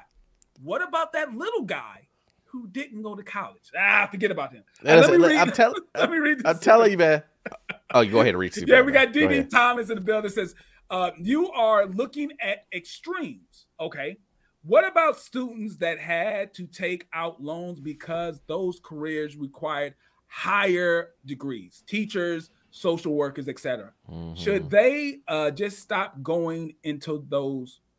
Cri- no, I listen, man. I, I'm, listen, I normally do not rewatch my shows. I move on to the next show. But I'm telling y'all, based on a lot of these chats and based on some of these calls, I'm going to go back and rewatch this show and pay attention to what I'm saying. I've got notes here. I remember the words that come out of my mouth, but maybe there's some miscommunication. I never said you shouldn't have took out the loans to get the career that you have. That's not what's on the thumbnail of this video. It says you don't deserve student loan forgiveness. Doesn't say you don't deserve to get that student loan to get the career that you have. It says you don't deserve student loan forgiveness. You don't deserve it. You have done nothing to earn it. You're getting something for perceived nothing, but there will be uh, uh, consequences for the overall economy. Orlando, I, I think I stopped you. Uh, yeah, yeah. No, no. What I'm saying is, is that it's the word deserve. And like the previous caller, he puts a lot of emotion behind the word, which then changes in most people's minds the definition of the word. It starts pulling all of their experiences into the word. And then they start saying that, how dare you say that I don't deserve that? I worked my tail off. How could you possibly say that? It changes the whole conversation into something that's That that is not even what you're talking about, and that's what you start seeing in in in this situ in this situation where the guy's just like, oh man, it sounds like you're saying you you you know you could put you could change you could put anything in there. You'd be like, you don't deserve a bag of chips. Oh, how dare you yeah, tell me as, as I don't de- as, as hungry as I am. Like, listen, listen, listen. I'm aware that you're hungry. The chips still cost a dollar ninety-nine. You don't right. deserve the bag of chips for free just because you're hungry. You still got to buy the bag of chips, period. Just because you're hungry. That call, I love that call. And shouts out to the brother who called. Yeah, yeah. That was like the, the most disagreeable, agreeable call I ever had. Right, he right. He agreed with me on everything I said, but he disagrees with my point. Well, well, not on top of that, he he not only agreed with you, but disagreed with you. But he disagreed, even though he personally is is not in that category, right. which doesn't even make sense. He was like, "Who are you talking about? I'm talking about you. I'm talking about the person who has the cash on hand to pay off your student loan. You don't deserve to have the government pay it off. You have the money. You are the embodiment of you don't deserve it. But okay, all right. I still love you. I still, I still love you. All right, calling from nine oh four. Calling from nine oh four area code. You are live on the air. What's going on? Hey, J T, um, I have an analogy that I think is going to help a lot of your callers with this. All right, speak speak directly so, in the phone. You sound a little light, and it sound like you're about to drop something, so I want them to hear it. Speak directly into the phone. I want them to hear this. Sorry about that. That's my that's my struggle Bluetooth I have. No, nah, you that. Good? All right. All right, let's do it. I want to hear it. So, do you in Orlando know how to play spades? Yes, of course. Yes, sir. Absolutely. Let's hear this. I love spade analogies. Okay, so, let's go. So anybody that has played spades knows no one teaches you how to play spades. You get jumped into playing spades. You have to get your mm, that is ass so true. Kicked, right? Right? I can't right? remember. So I can't remember a time I was taught. You sit down and play spades. You don't know what the hell you're doing. You don't know the rules. Right? You look up, and now you done got set a couple times, and now you in the negative, right? Mm-hmm. Mm-hmm. And it's like, well, damn, that ain't fair. I didn't know how to play. Y'all took advantage of me. I didn't understand how to play, mm-hmm. right? But then you get better. And it's like, okay, I know what I'm doing now. I'm right. trying to work my way up, trying to get my way back to positive. Uh-huh. Now you get dealt a hand with no spades in it, like three hands in a row. Mm-hmm. Like, man, this ain't fair. I got I got dealt a bad hand. It's not my fault. I'm doing the best I can with what I got. Right? Why am I still negative? Right? Mm-hmm. So then somebody says, you know what? I see the hard times you've been going through. You negative five hundred in this game. Let me go ahead and throw you fifty points because, you know, you've been victimized by the system. And it's not fair that Orlando that over there, who, who was born knowing how to play and then dealt good hands his whole life, right. got fifty million points. So let me go ahead and throw you fifty so that you can feel better about the bad time that you had. And also, I'm going to try to get it from Orlando by taxing him to make sure that he pays for the points that you get. Right. That's essentially the counter argument to your argument, which is, either I got dealt a bad hand in life, mm-hmm. and I'm trying to get the same success all these so-called rich people have, right. and I deserve this money because of that. Or I didn't know the game. I didn't know how money worked. I didn't know how the system worked. I didn't know that I was signing up for, for basically slavery by doing this because once you take this debt, there's no way to remove it. I can't bankrupt out of it. Nope. I can. I either have to get permanently disabled or die to get this debt off of me. Right. Right. Right. And so therefore, I deserve a break mm-hmm. because all these rich people out here that got their degrees and earned their money, surely we can just tax the hell out of them and pay for my forgiveness, right? But hmm. what we see when you do that, when you just start throwing points out there, mm-hmm. it raises the stakes of the whole game. We've already seen that with the stimulus checks in the yep. last few years. And oh. inflation is going completely Man, out of control. one hundred percent. And I can tell you just to sum up my point, I've worked in healthcare for a long time and with Medicare and Medicaid recipients, and oh, I Lord. can tell you from experience, uh-huh. the more entitlements that you give a person, the more entitled they will act. And Medicaid and Medicare recipients are some of the most difficult customers because they believe that they deserve what they're getting. First class. Period. They want every, everything top of the line. Everything top of the no, great, Off you know, brand? That, Off that brand? Was, no, no. That was that was a great that was a great point. I mean, it mm. may go over the heads of some people who have never played a game of spades in their life. Right, right. It's a great point because, listen, that's what life is about. You have no control over the hand that you're dealt. I had no control over the parents that I got. I hit the lotto, right? I have some of the, some of the greatest parents in the world. I hit the lotto, right? But you can still misplay your hand. I know people who mm-hmm. were born into great families that were way more wealthy than the family I come from. And they still misplayed their hand, and they're dead, broke, living a lifestyle that you would never imagine that they would live mm-hmm. because they misplayed their hand.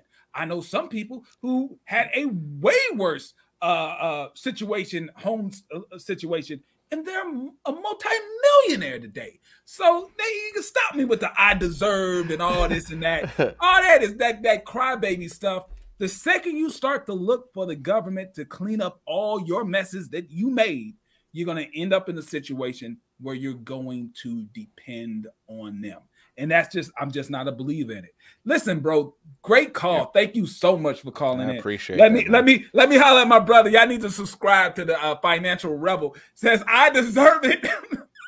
If major corporations can get subsidies, I can get a little measly student loan forgiveness. Listen, if the government is giving it out, take it.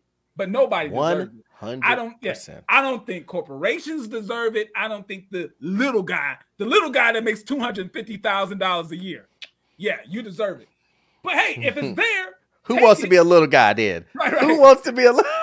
Take it, but uh, uh, that's not what I qualify as a little guy. And I know Kamari. Kamari got that long money. Kamari uh, money longer than train smoke. Talking about he a little guy. He up there, he's running things in Philly. You can't get your taxes done in Philly and not run across Kamari. Period. All right, we got we got caller from uh four seven zero, caller from four seven zero area code. You're live on the air. What's going on? I'm gonna. This is Cedric from Huntsville, Alabama. Love you, love, love, love Orlando, and I've been, I've been preaching Orlando's message about. Hold up on real estate, pay attention to what's going on, uh, and just be patient. Um, right, right.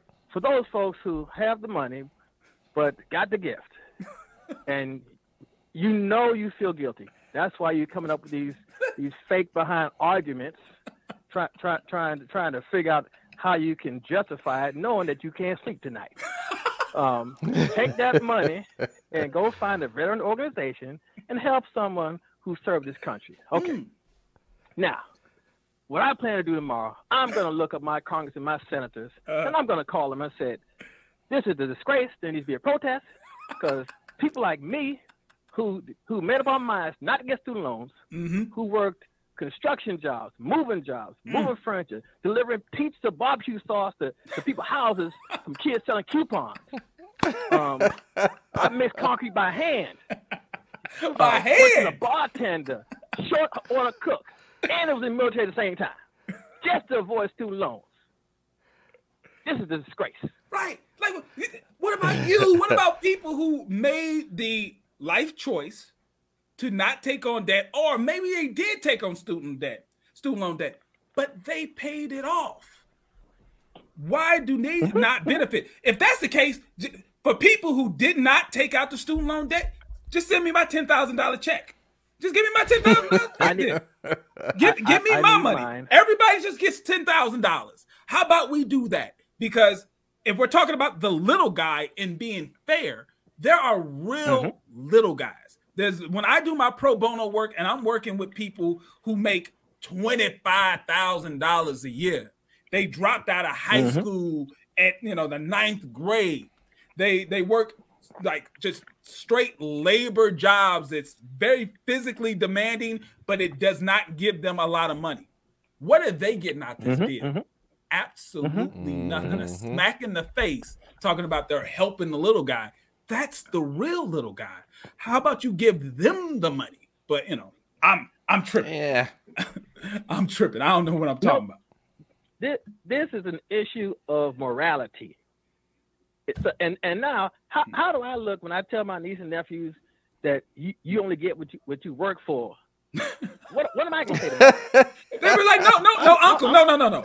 The government will give it to me. What are you talking about?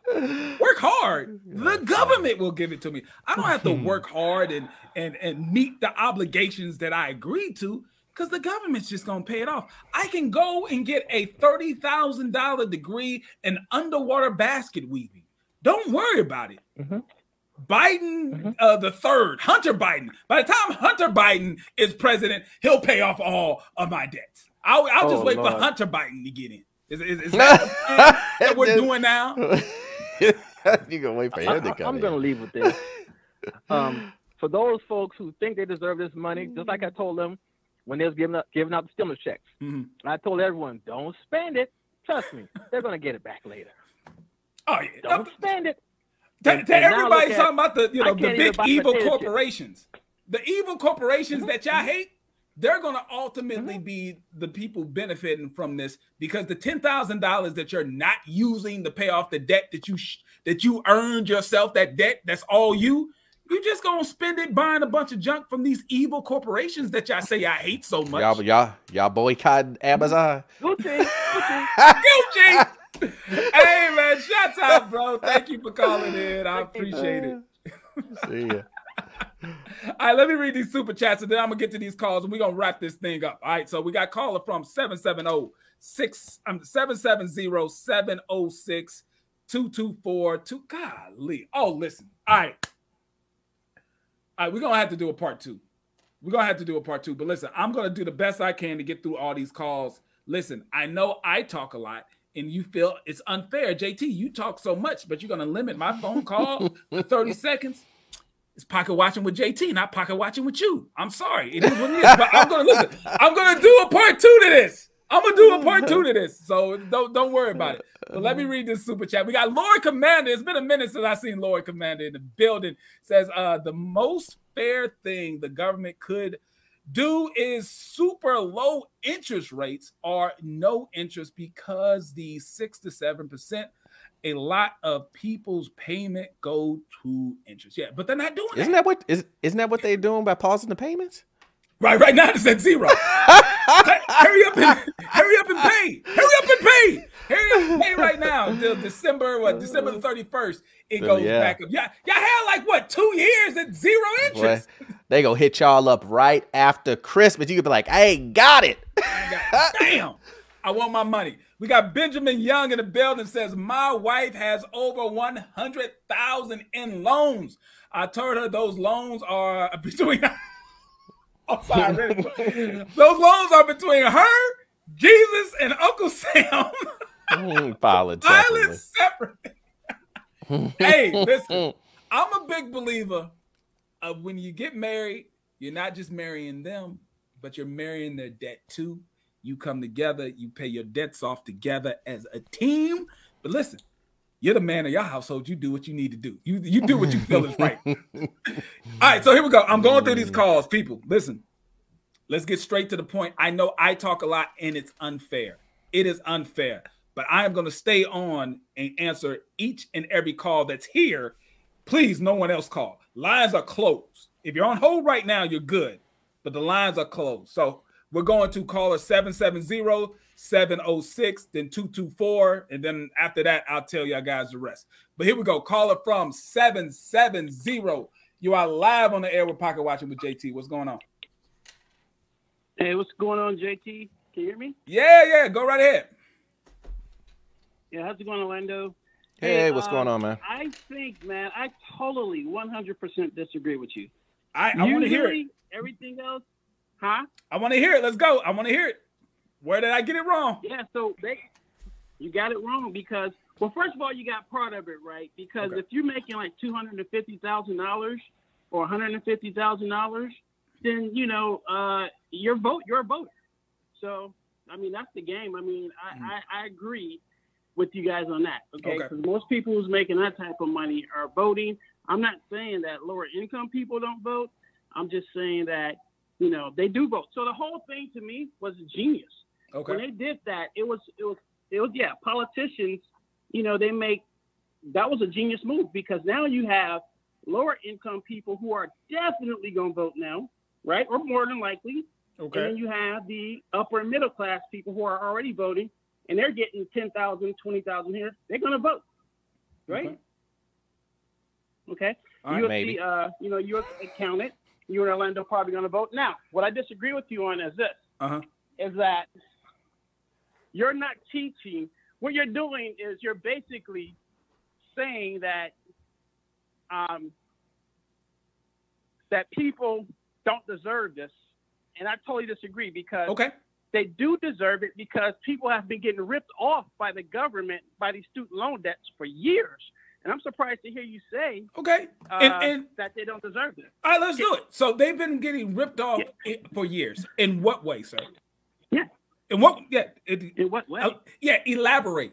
Ripped okay. off how? Okay, you an accountant, right? You an yes. accountant. Yes. You're an accountant. So yes. explain to me the difference between simple interest and compound interest. Well, the compound interest is where, obviously, as the debt grows bigger and bigger, the interest that's on the debt is going to go up. Even though the percentage amount is the same, it's going to affect right. more because the debt that's being added to it now becomes a part of what grows. But once again, how is that a ripoff if you sign papers agreeing to this? Okay. okay, you talk about, like, for example, you get on the phone, you talk about all these other guys, right, ripping off the black community, and they're yep. black people, right? Yep. And they're ripping off the black community. They're taking advantage of financially illiterate people, right? Okay. So what is the government doing? If, you, if you're a high school student, right. you're eighteen years old, you're just getting out of school, more than likely, you ain't going to know the difference between compound and, and simple interest, right? Okay. So what they do is they say, okay, you follow me? Yeah. So what they do is they say, okay, look, um, we're going to actually, you can't pay your debt this time. You're having a hard time. No problem. No problem. We can put it in forbearance. We can put it in deferment. Mm-hmm. Two years go by. Same thing. Three years go by. And then next you know, a thirteen thousand dollars debt becomes a one hundred thousand dollars debt. But you, you agree to that. Not so that fast. Real gangsters. not not that fast. I get the point. A little hyperbole. But yeah, right. I get the point. But here, here's the deal. That's not hyperbole. That's not hyperbole. You say a few years, thirteen thousand goes to one hundred? Not in a few years. Not in a few years. About twenty, you know, fifteen, twenty years. Yeah, yeah. You didn't, you didn't say fifteen or twenty. A few. No, you said a few. A few was like three or two. Three, right? Right? No, yeah. I mean, not well, that. Okay. I can only that. take the that words that you bit, tell me exactly. at face value, bro. Exactly. I can't think. But you get I, my you know, point. I, I don't, you get my point. So if, I get your point now when you explained it, but no, I got your point before. Yeah. That's why I said it was a little hyperbole. But here, here's the issue. Yeah. Here's the issue. This is where the disconnect is between you and I. In okay. this situation, the person signed up for this. Okay, they signed up for this. Now, let's not act as if they signed up for this at gunpoint. I, many moons ago, was a student. And I signed up for this. I remember the financial aid office worker going through this information with me. I paid attention to what was going on. I mean, yes, I grew up in a home of business owners. So before I would sign a document, I actually had some understanding of what I was signing, right? I, I, I don't find that to be weird. If you're going to sign an agreement to something, you should have some understanding of it. Now, once again, the claim that it is a ripoff or a scam. One, we live in a country where if you're trying to advance yourself, right, upward mobility, a person who comes from nothing and you want to advance yourself through higher education, the federal government provides an opportunity for you to do that through a grant. Grants, you know, you don't have to pay back. No, you're you're no, aware of this, no. right? No, no, the federal government knew exactly what they're doing. They're indebting. If you, uh, okay. if you're, if you're, you're low income, if you're low income in the U S and you qualify for a Pell Grant, you know you don't have to pay that back. That's that's real free money. You know that, right? Is that is that a scam? No. Okay, so that part's not no. a scam. Then what, what I'm saying, hold on, time out, time out. Let me let me let me finish this up. Go, go, go ahead. So then after you go got ahead. the Pell Grant, there was still more money that was needed for you to go to school. Remember why you're going to school. You're going to school to acquire the uh, education and the skill set so that you can get a career that can raise you up from poverty to the middle class. But if you choose a major where you are not able to make that money, whose fault is that? Is that a scam or is that a bad choice made by the individual? Hmm. Or, see, it depends. It depends. Both. It's both. Okay. Because yeah, you can make a bad choice. You can if you're if you're an underprivileged kid, you have privileged parents. You talk about that all the time. Right. Enjoy the show. Right. Thank you very much. Talk Thank about you. That now. Yep. You, you were educated. You knew to read your documents. You knew how to read your documents. When you're a kid, and your, your your parents are sending well, you off to college. Nobody ever uses and my you don't experience. Really know what you signed. Your parents might not even know what they're signing, right? And, oh. and what happens is, yeah, you sign some bad documents you don't know, and then right. you're not really, you don't even know. Or and remember, remember, remember, you didn't sign the bad document right. once. You signed the bad document right. year after year after year. Some of y'all went to school right. for five years or six. Some of y'all did doctor numbers and got a bachelor's degree, right? Hmm. So they signed it over and over. Like, no degree. Okay, you were uh, a naive eighteen-year-old, but you are also a naive twenty-two-year-old? Right. Like, you're also a naive twenty-five-year-old? Like, at what point are you no longer it, naive? And I, I, do your research. I'm not the first one with this debate. You're not either. This is a good. This is a good topic. I'm glad you brought this up. Yeah. But if you research student loan debts and you research, and you'll find there's been books, there's been shows, there's been documentaries, everything about how the government mm-hmm. is is is not really ripping off people. They basically know exactly how to make money over the long term. The government is very, very, very smart. The genius, that was the, the student loan thing, what they just did, what Biden just did, was ingenious. They know exactly what they're doing. And like Orlando said earlier, it's just going to end back in the same hands. It ain't going nowhere. So, they so, know so at what, at what point, predatory loans. But this is the thing, at what point, uh-huh. at what point do these people deserve it as if they earned it? How did they earn the government paying their student loan? That's the part I don't get. Did they earn it? They didn't. So that's the point. They didn't earn it. No. You deserve what you earn in life.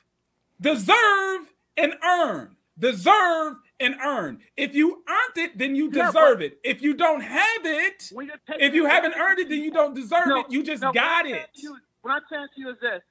They don't have to earn it. If you, if you like you said, if, if you're a hungry kid, you're trying to make it to school, you ain't got no other way to go to school. Somebody give you a predatory loan, you're probably going to take it. Same thing with college athletes.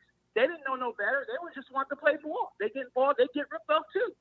People making money off their kindness. It's the same thing. It's the same thing about rich folk, uh, politicians with money, taking advantage of other people who don't have it. Now, you're going to have those in between who do pay off their loans, who are responsible, but most, the majority of the people don't understand the difference between compound and simple interest. So what they do is they keep letting these loans go into forbearance, go into deferment over years, and now that, they're in okay. debt. That, that, so that's a good point. And we're going to have to fight, finish it here, but I'm not saying that you have to get off, but let's finish okay. it on this point right here. Okay, brother. The point that you're right. making about they kept it in forbearance because they didn't understand right. the difference between simple interest and compound interest.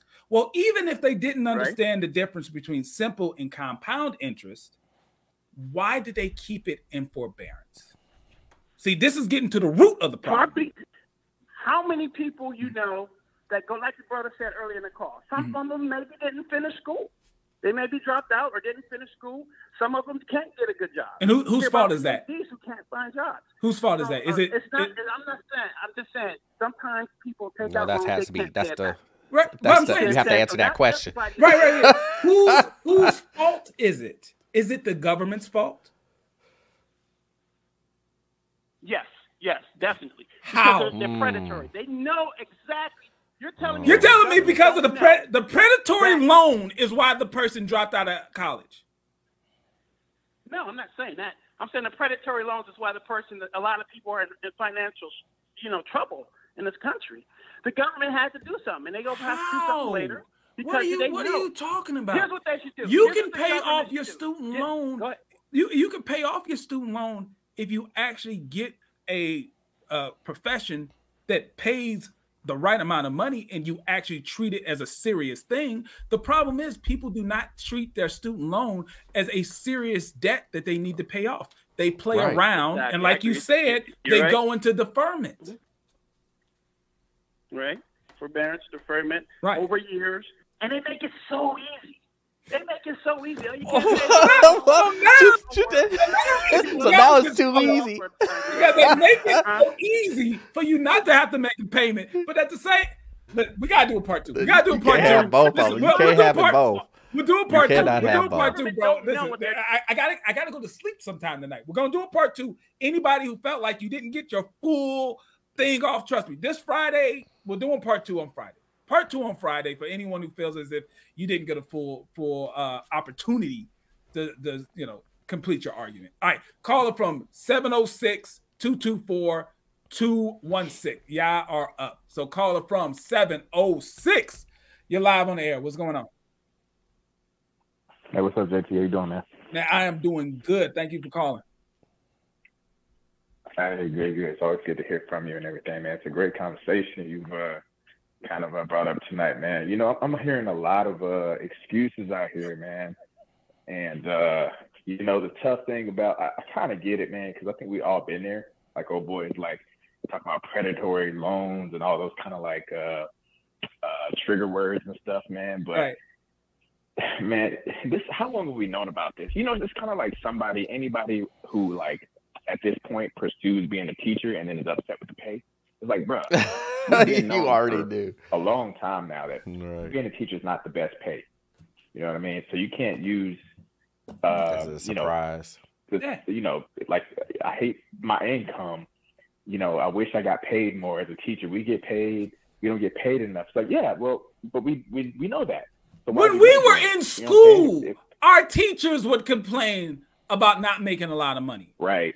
And you still right, exactly. chose to become a teacher. Now, exactly. still, uh, you know, a teacher, uh, being a teacher is still one of the top five careers that you can t- right. have and become mm-hmm. a millionaire if you do it yes. correctly. If you do it correct, mm. you can't be a teacher and want to live a rock star lifestyle. You got to be a teacher right. living a teacher's lifestyle. Lifestyle, right. right. But don't nobody want to do that because that's not sexy. Oh, no, that. Of course not. Don't nobody right. want to do that.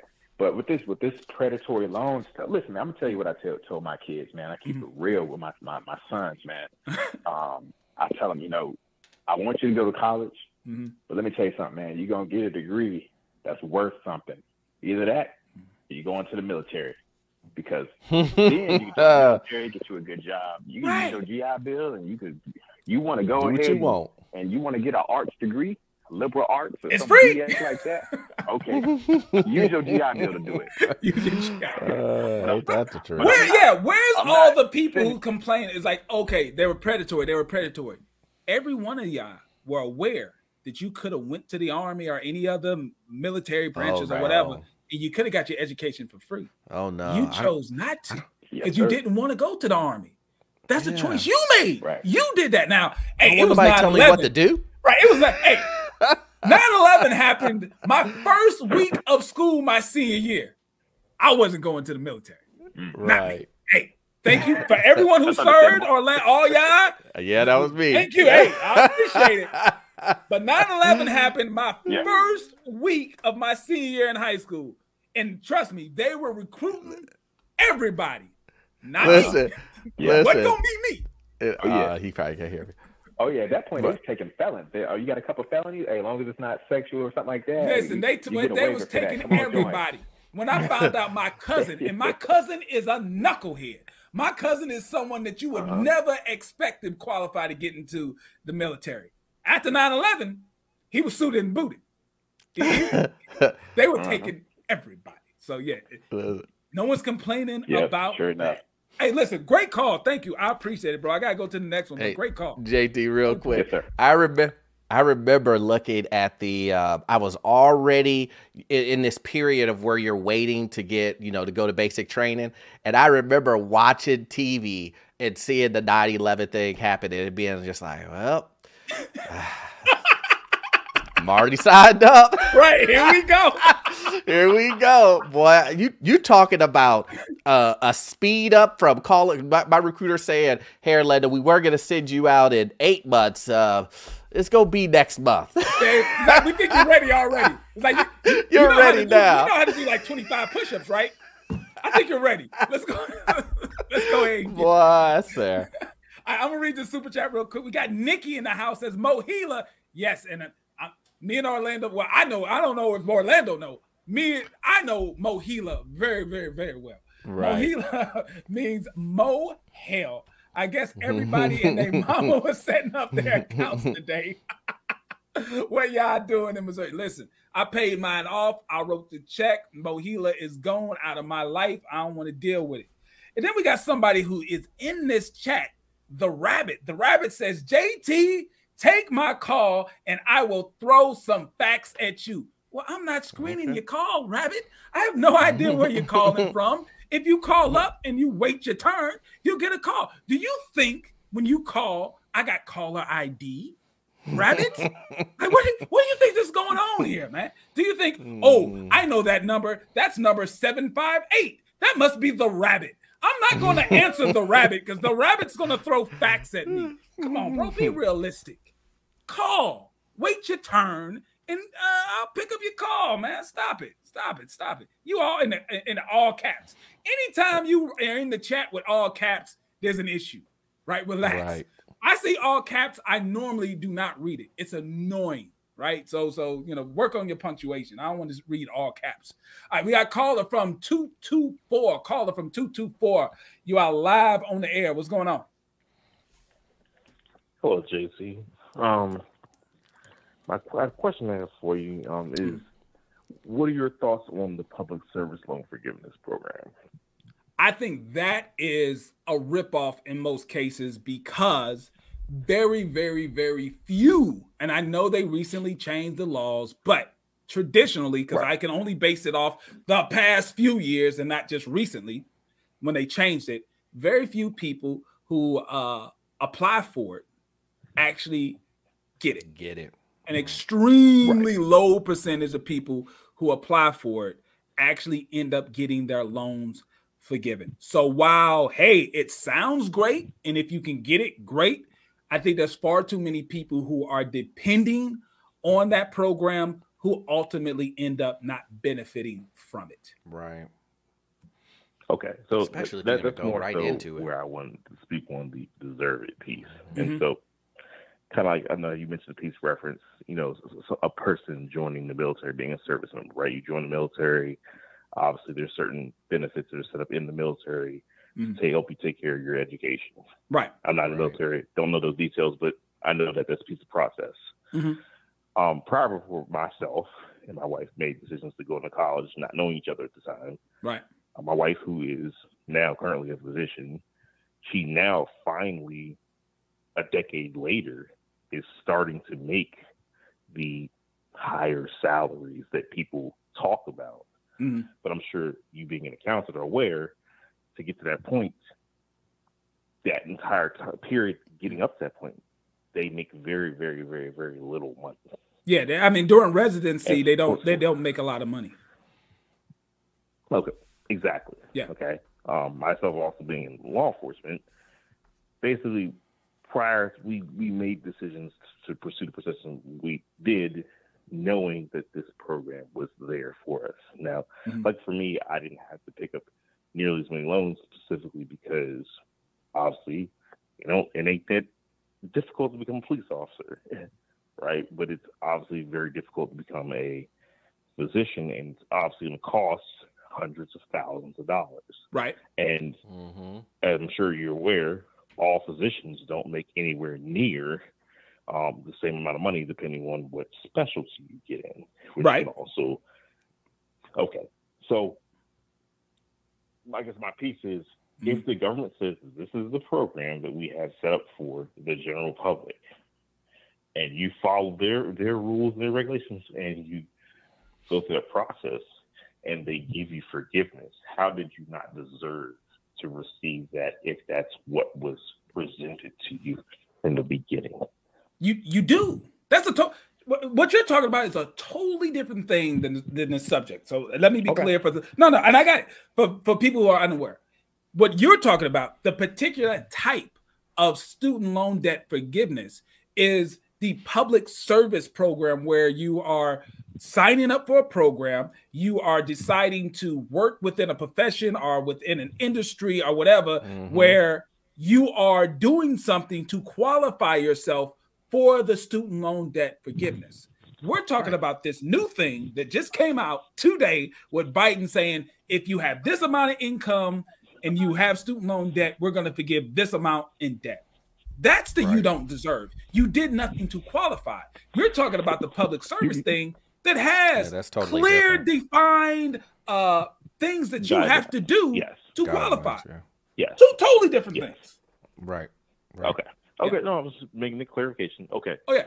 So you're speaking on this flat out, the flat, them giving everyone ten thousand dollars. Right. Uh, if you have a um, a student loan that's a quote-unquote federal loan. Right. Um, and now I heard a lot of people sitting there talking about the aspects of um, people not being not knowledgeable. I know when I was eighteen years old, I You know how like when you, when you sign, okay, you know, like you would install like a video game and they would give you the legal disclosure and you check off and say, yes, I read whatever. Right, I read the like, whole thing. Like, yeah, like an iTunes update or okay. something like that. Yeah.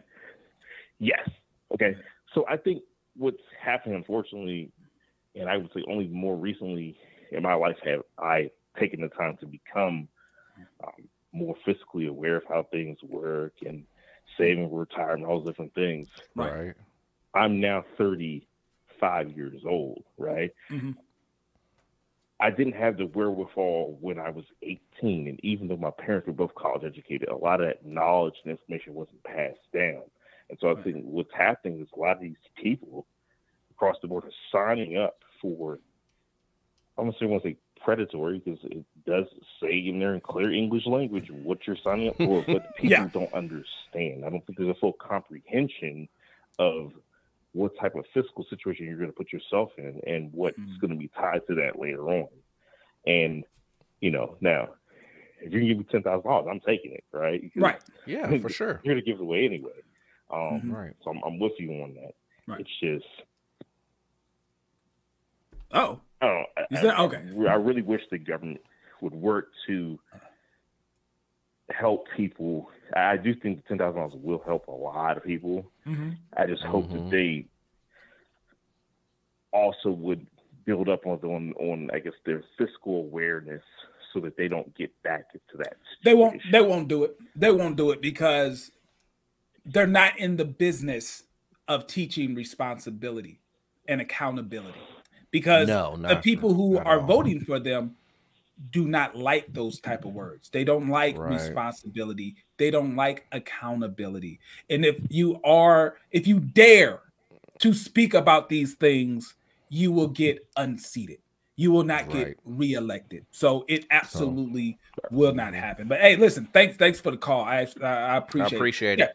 It is. It's not. It's not going to happen. We actually. Yeah. No. Th- th- that's another call that where we agree. They don't deserve it. Um, but yeah, it's it, they're not going to do that. And remember, this isn't that the student loan forgiveness isn't going to help you. Yeah, it's going to help you in the short term. In the short term, yeah, it's going to mm-hmm. help you. But it doesn't, just because something helped you doesn't mean you deserve it. That's a totally different thing between and, and, and, deserving and it helping. And I also think that people are thinking that you're saying, don't take it. Like you don't, don't oh, no. you dare touch it. Go get it. You know, go get it. Yours, baby. Go get it. Right, go get it. I agree. I agree.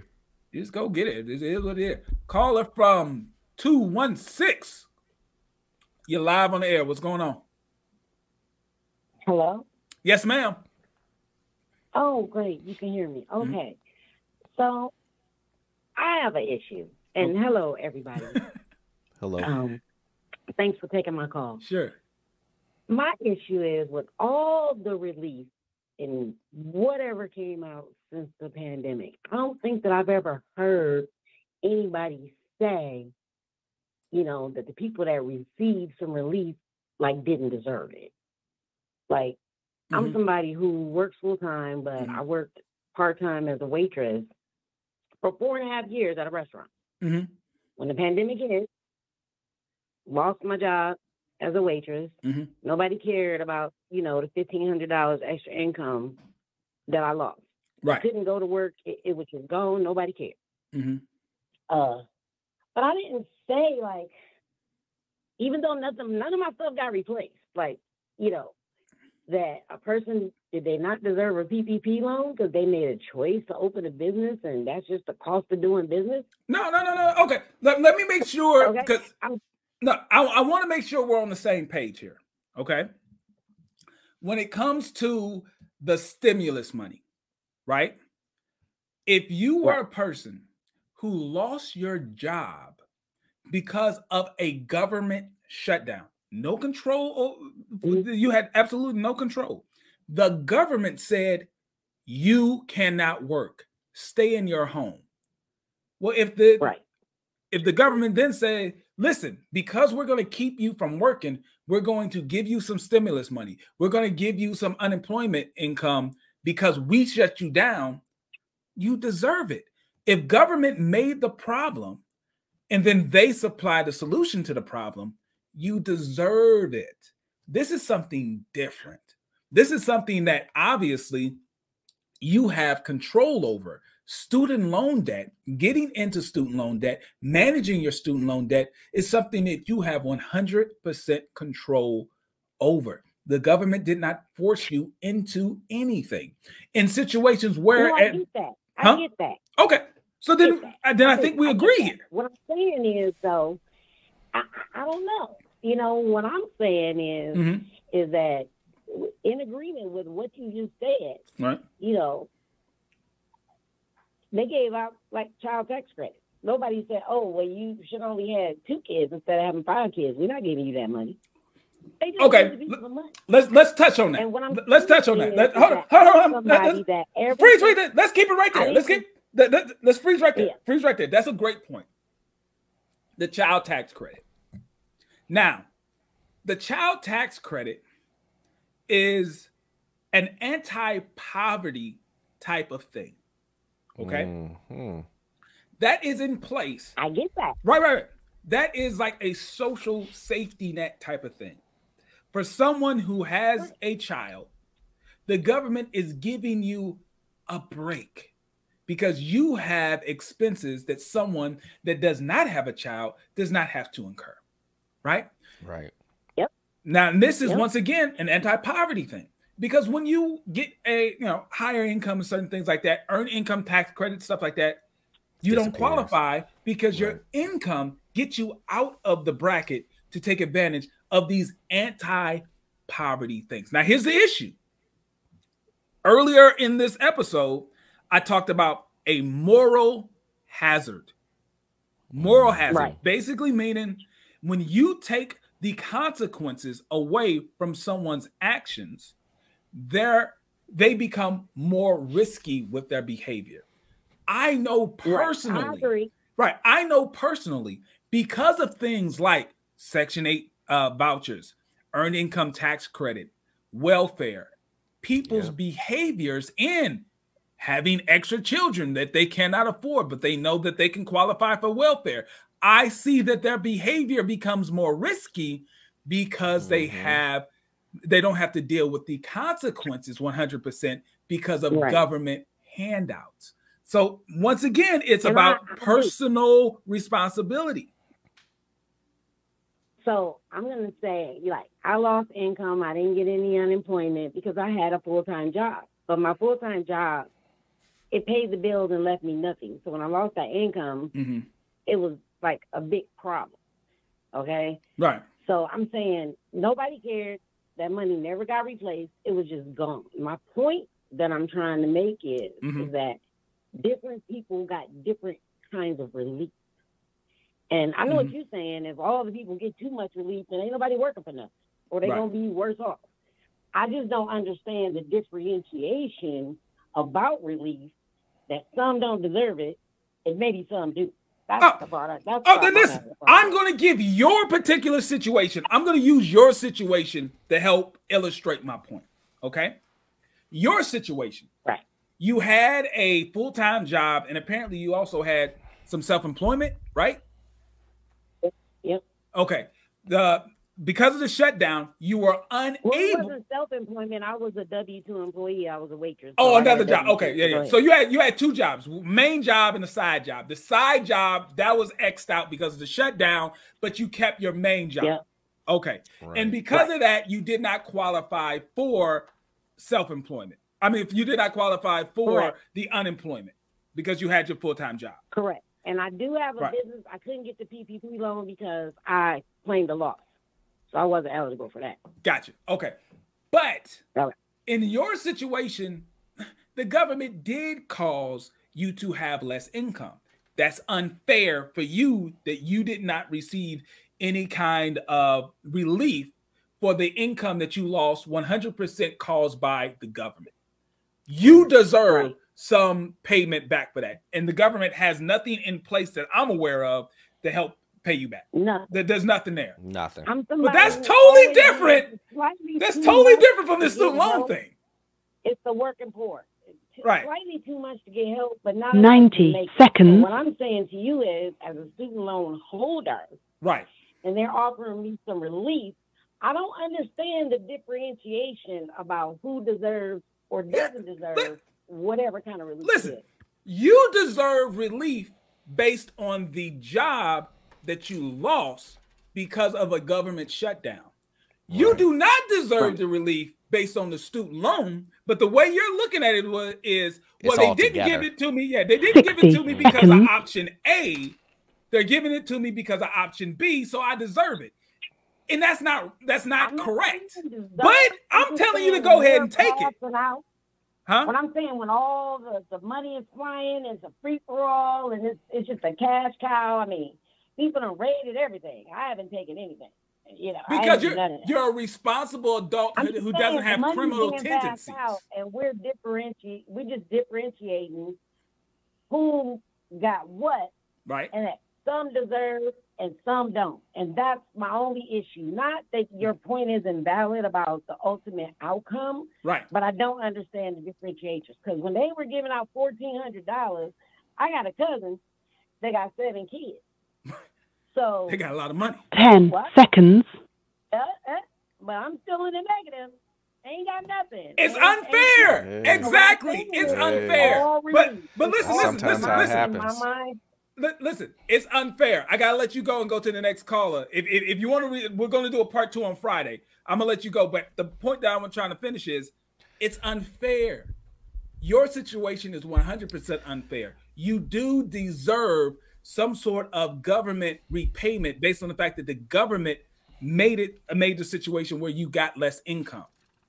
But you're trying to equate the student loan debt thing as payment for that. And it's not. This is something totally separate. And think about this. There's what that. if you didn't have a student loan? You would still be, you'd be even more pissed now. Because you'd be like, you didn't, the government didn't repay me for the fact that I lost my extra job. And now the government is giving a bunch of people who got student loan debt money, and I already paid off my student loan, so I'm still not getting anything. You would be it, even more pissed. Yeah, it's a it's a combination of exactly all the stuff that you just said, and then on top of that, she's seeing other people make money too. So it's like, and I'm in this situation, so why did they get it? Based on their whatever situation that is, maybe they got it right, maybe they didn't get it right. But we, we now, live in a handout country, yeah, a country not, now I deserve to get it, because if you got it, I definitely deserve to get it. You know, that that's how it's looked upon. You know, that's and that is the difference. Shouts out to my brother Theodore Jones the Third. He said, "I'd say if the U S can send over ten billion dollars in Ukraine military aid," which taxpayers have to pay, the U S can provide aid to U S student loan debtors. But that's the thing. Who are the U S student loan debtors? Because there's a lot of people who would be considered the needy, people mm-hmm. who are living below the poverty line who don't have student loan debt. This program doesn't help them. So now we're picking and choosing. If you are privileged enough to be able to get to college, we're going to create a program that benefits you. But for all of you who weren't privileged enough, because going to college is a privilege. It's not a right. Yes. It's a privilege. So if you have a student loan, you were privileged in some way, shape, or form. What about everybody who's living below or at the poverty line who does not have a student loan? What's their program? Where's their ten thousand dollars? Do they not deserve ten thousand dollars? If you, if everyone with a student loan deserves ten thousand dollars, what about everyone who's at the poverty line who doesn't have a student loan? Then they would just say, everybody deserves it. Everybody. Everybody. Give it, give it to everybody. I, I, I don't care. Not, everybody. That's not the program that's going on right now. Well, it sucks to be them. All right. Caller from, listen, we got caller from six eight two, three one three, seven. I feel like there's, listen, more y'all calling. Y'all confusing yeah, me. I can't be up all night, man. We got two hours and twenty minutes so far. We're, we're going to do a part two. We're going to do a part two. This is too much, because if, if I go rapid fire and I make y'all do twenty seconds, it's going to be unfair. It, we're over two hours. I'm not going any longer. We're going to shut it down. Listen, call on Friday. I'm not even going to do a long monologue on Friday. It's going to just be part two, and I'm going to start taking callers at the five-minute mark of the show. That That's as fair as I can be, because y'all not going to keep me up all night. Y'all cheating. I told y'all phone lines are closed. I remember the last number, and we're way past where the last number is. So listen, we're going to close out this show today. We're going to do a part two Friday. At the five-minute mark, I'm going to start taking calls. Each and every one of you who are on hold right now, call in on Friday. I will take uh, someone, a new person just called, just popped up. I'm looking at the phone line. You just called. You're not even listening. I don't, listen, Orlando, let them know what they can find over there on your channel. Yeah, so we over at my channel, we're talking about this crazy housing market. So if you are looking to get into a rental property or just get into your first home, jump over to my channel and we talk all about the craziness, which is the housing market right now. Perfect. And I, I, I got to leave out on, on, on my brother, Facts for Gentlemen. Listen, if you can't read documents, then go to college. It's like you're, you're complaining, oh, man, it was so confusing. Well, how are you going to get through Algebra two? Like, if you were so confused by these loan documents, how were you ever, I mean, that's just. Dude, I almost spit out my water. Right. You weren't ready. You weren't ready, and I, and I get that, but there's got to be some personal accountability. You have to just say, listen, I made mistakes. I'm going to clean up my mess. Now, if the government just so happens to help me out of the mess, even though I don't deserve it, I'm going to take it and I'm going to move forward. But stop acting like a victim. You're not a victim, right? You may have been naive. You may have not done your due diligence because you're an adult. Remember, remember how proud you felt when you were eighteen years old, how big of an adult and how grown you were, right? How grown you were when you graduated from high school. I'm grown now. I can do what I want. I'm grown. Well, why are you acting like a child now? Why are you acting like you were, you were such a kid? Right? You can't have it both ways. You can't say that I'm an adult. I'm grown. I'm going to go out on my own at eighteen. I just graduated high school. And then now, oh, well, I was a dumb kid and they took advantage of me. You can't have it both ways. But you know what? Maybe I'm wrong.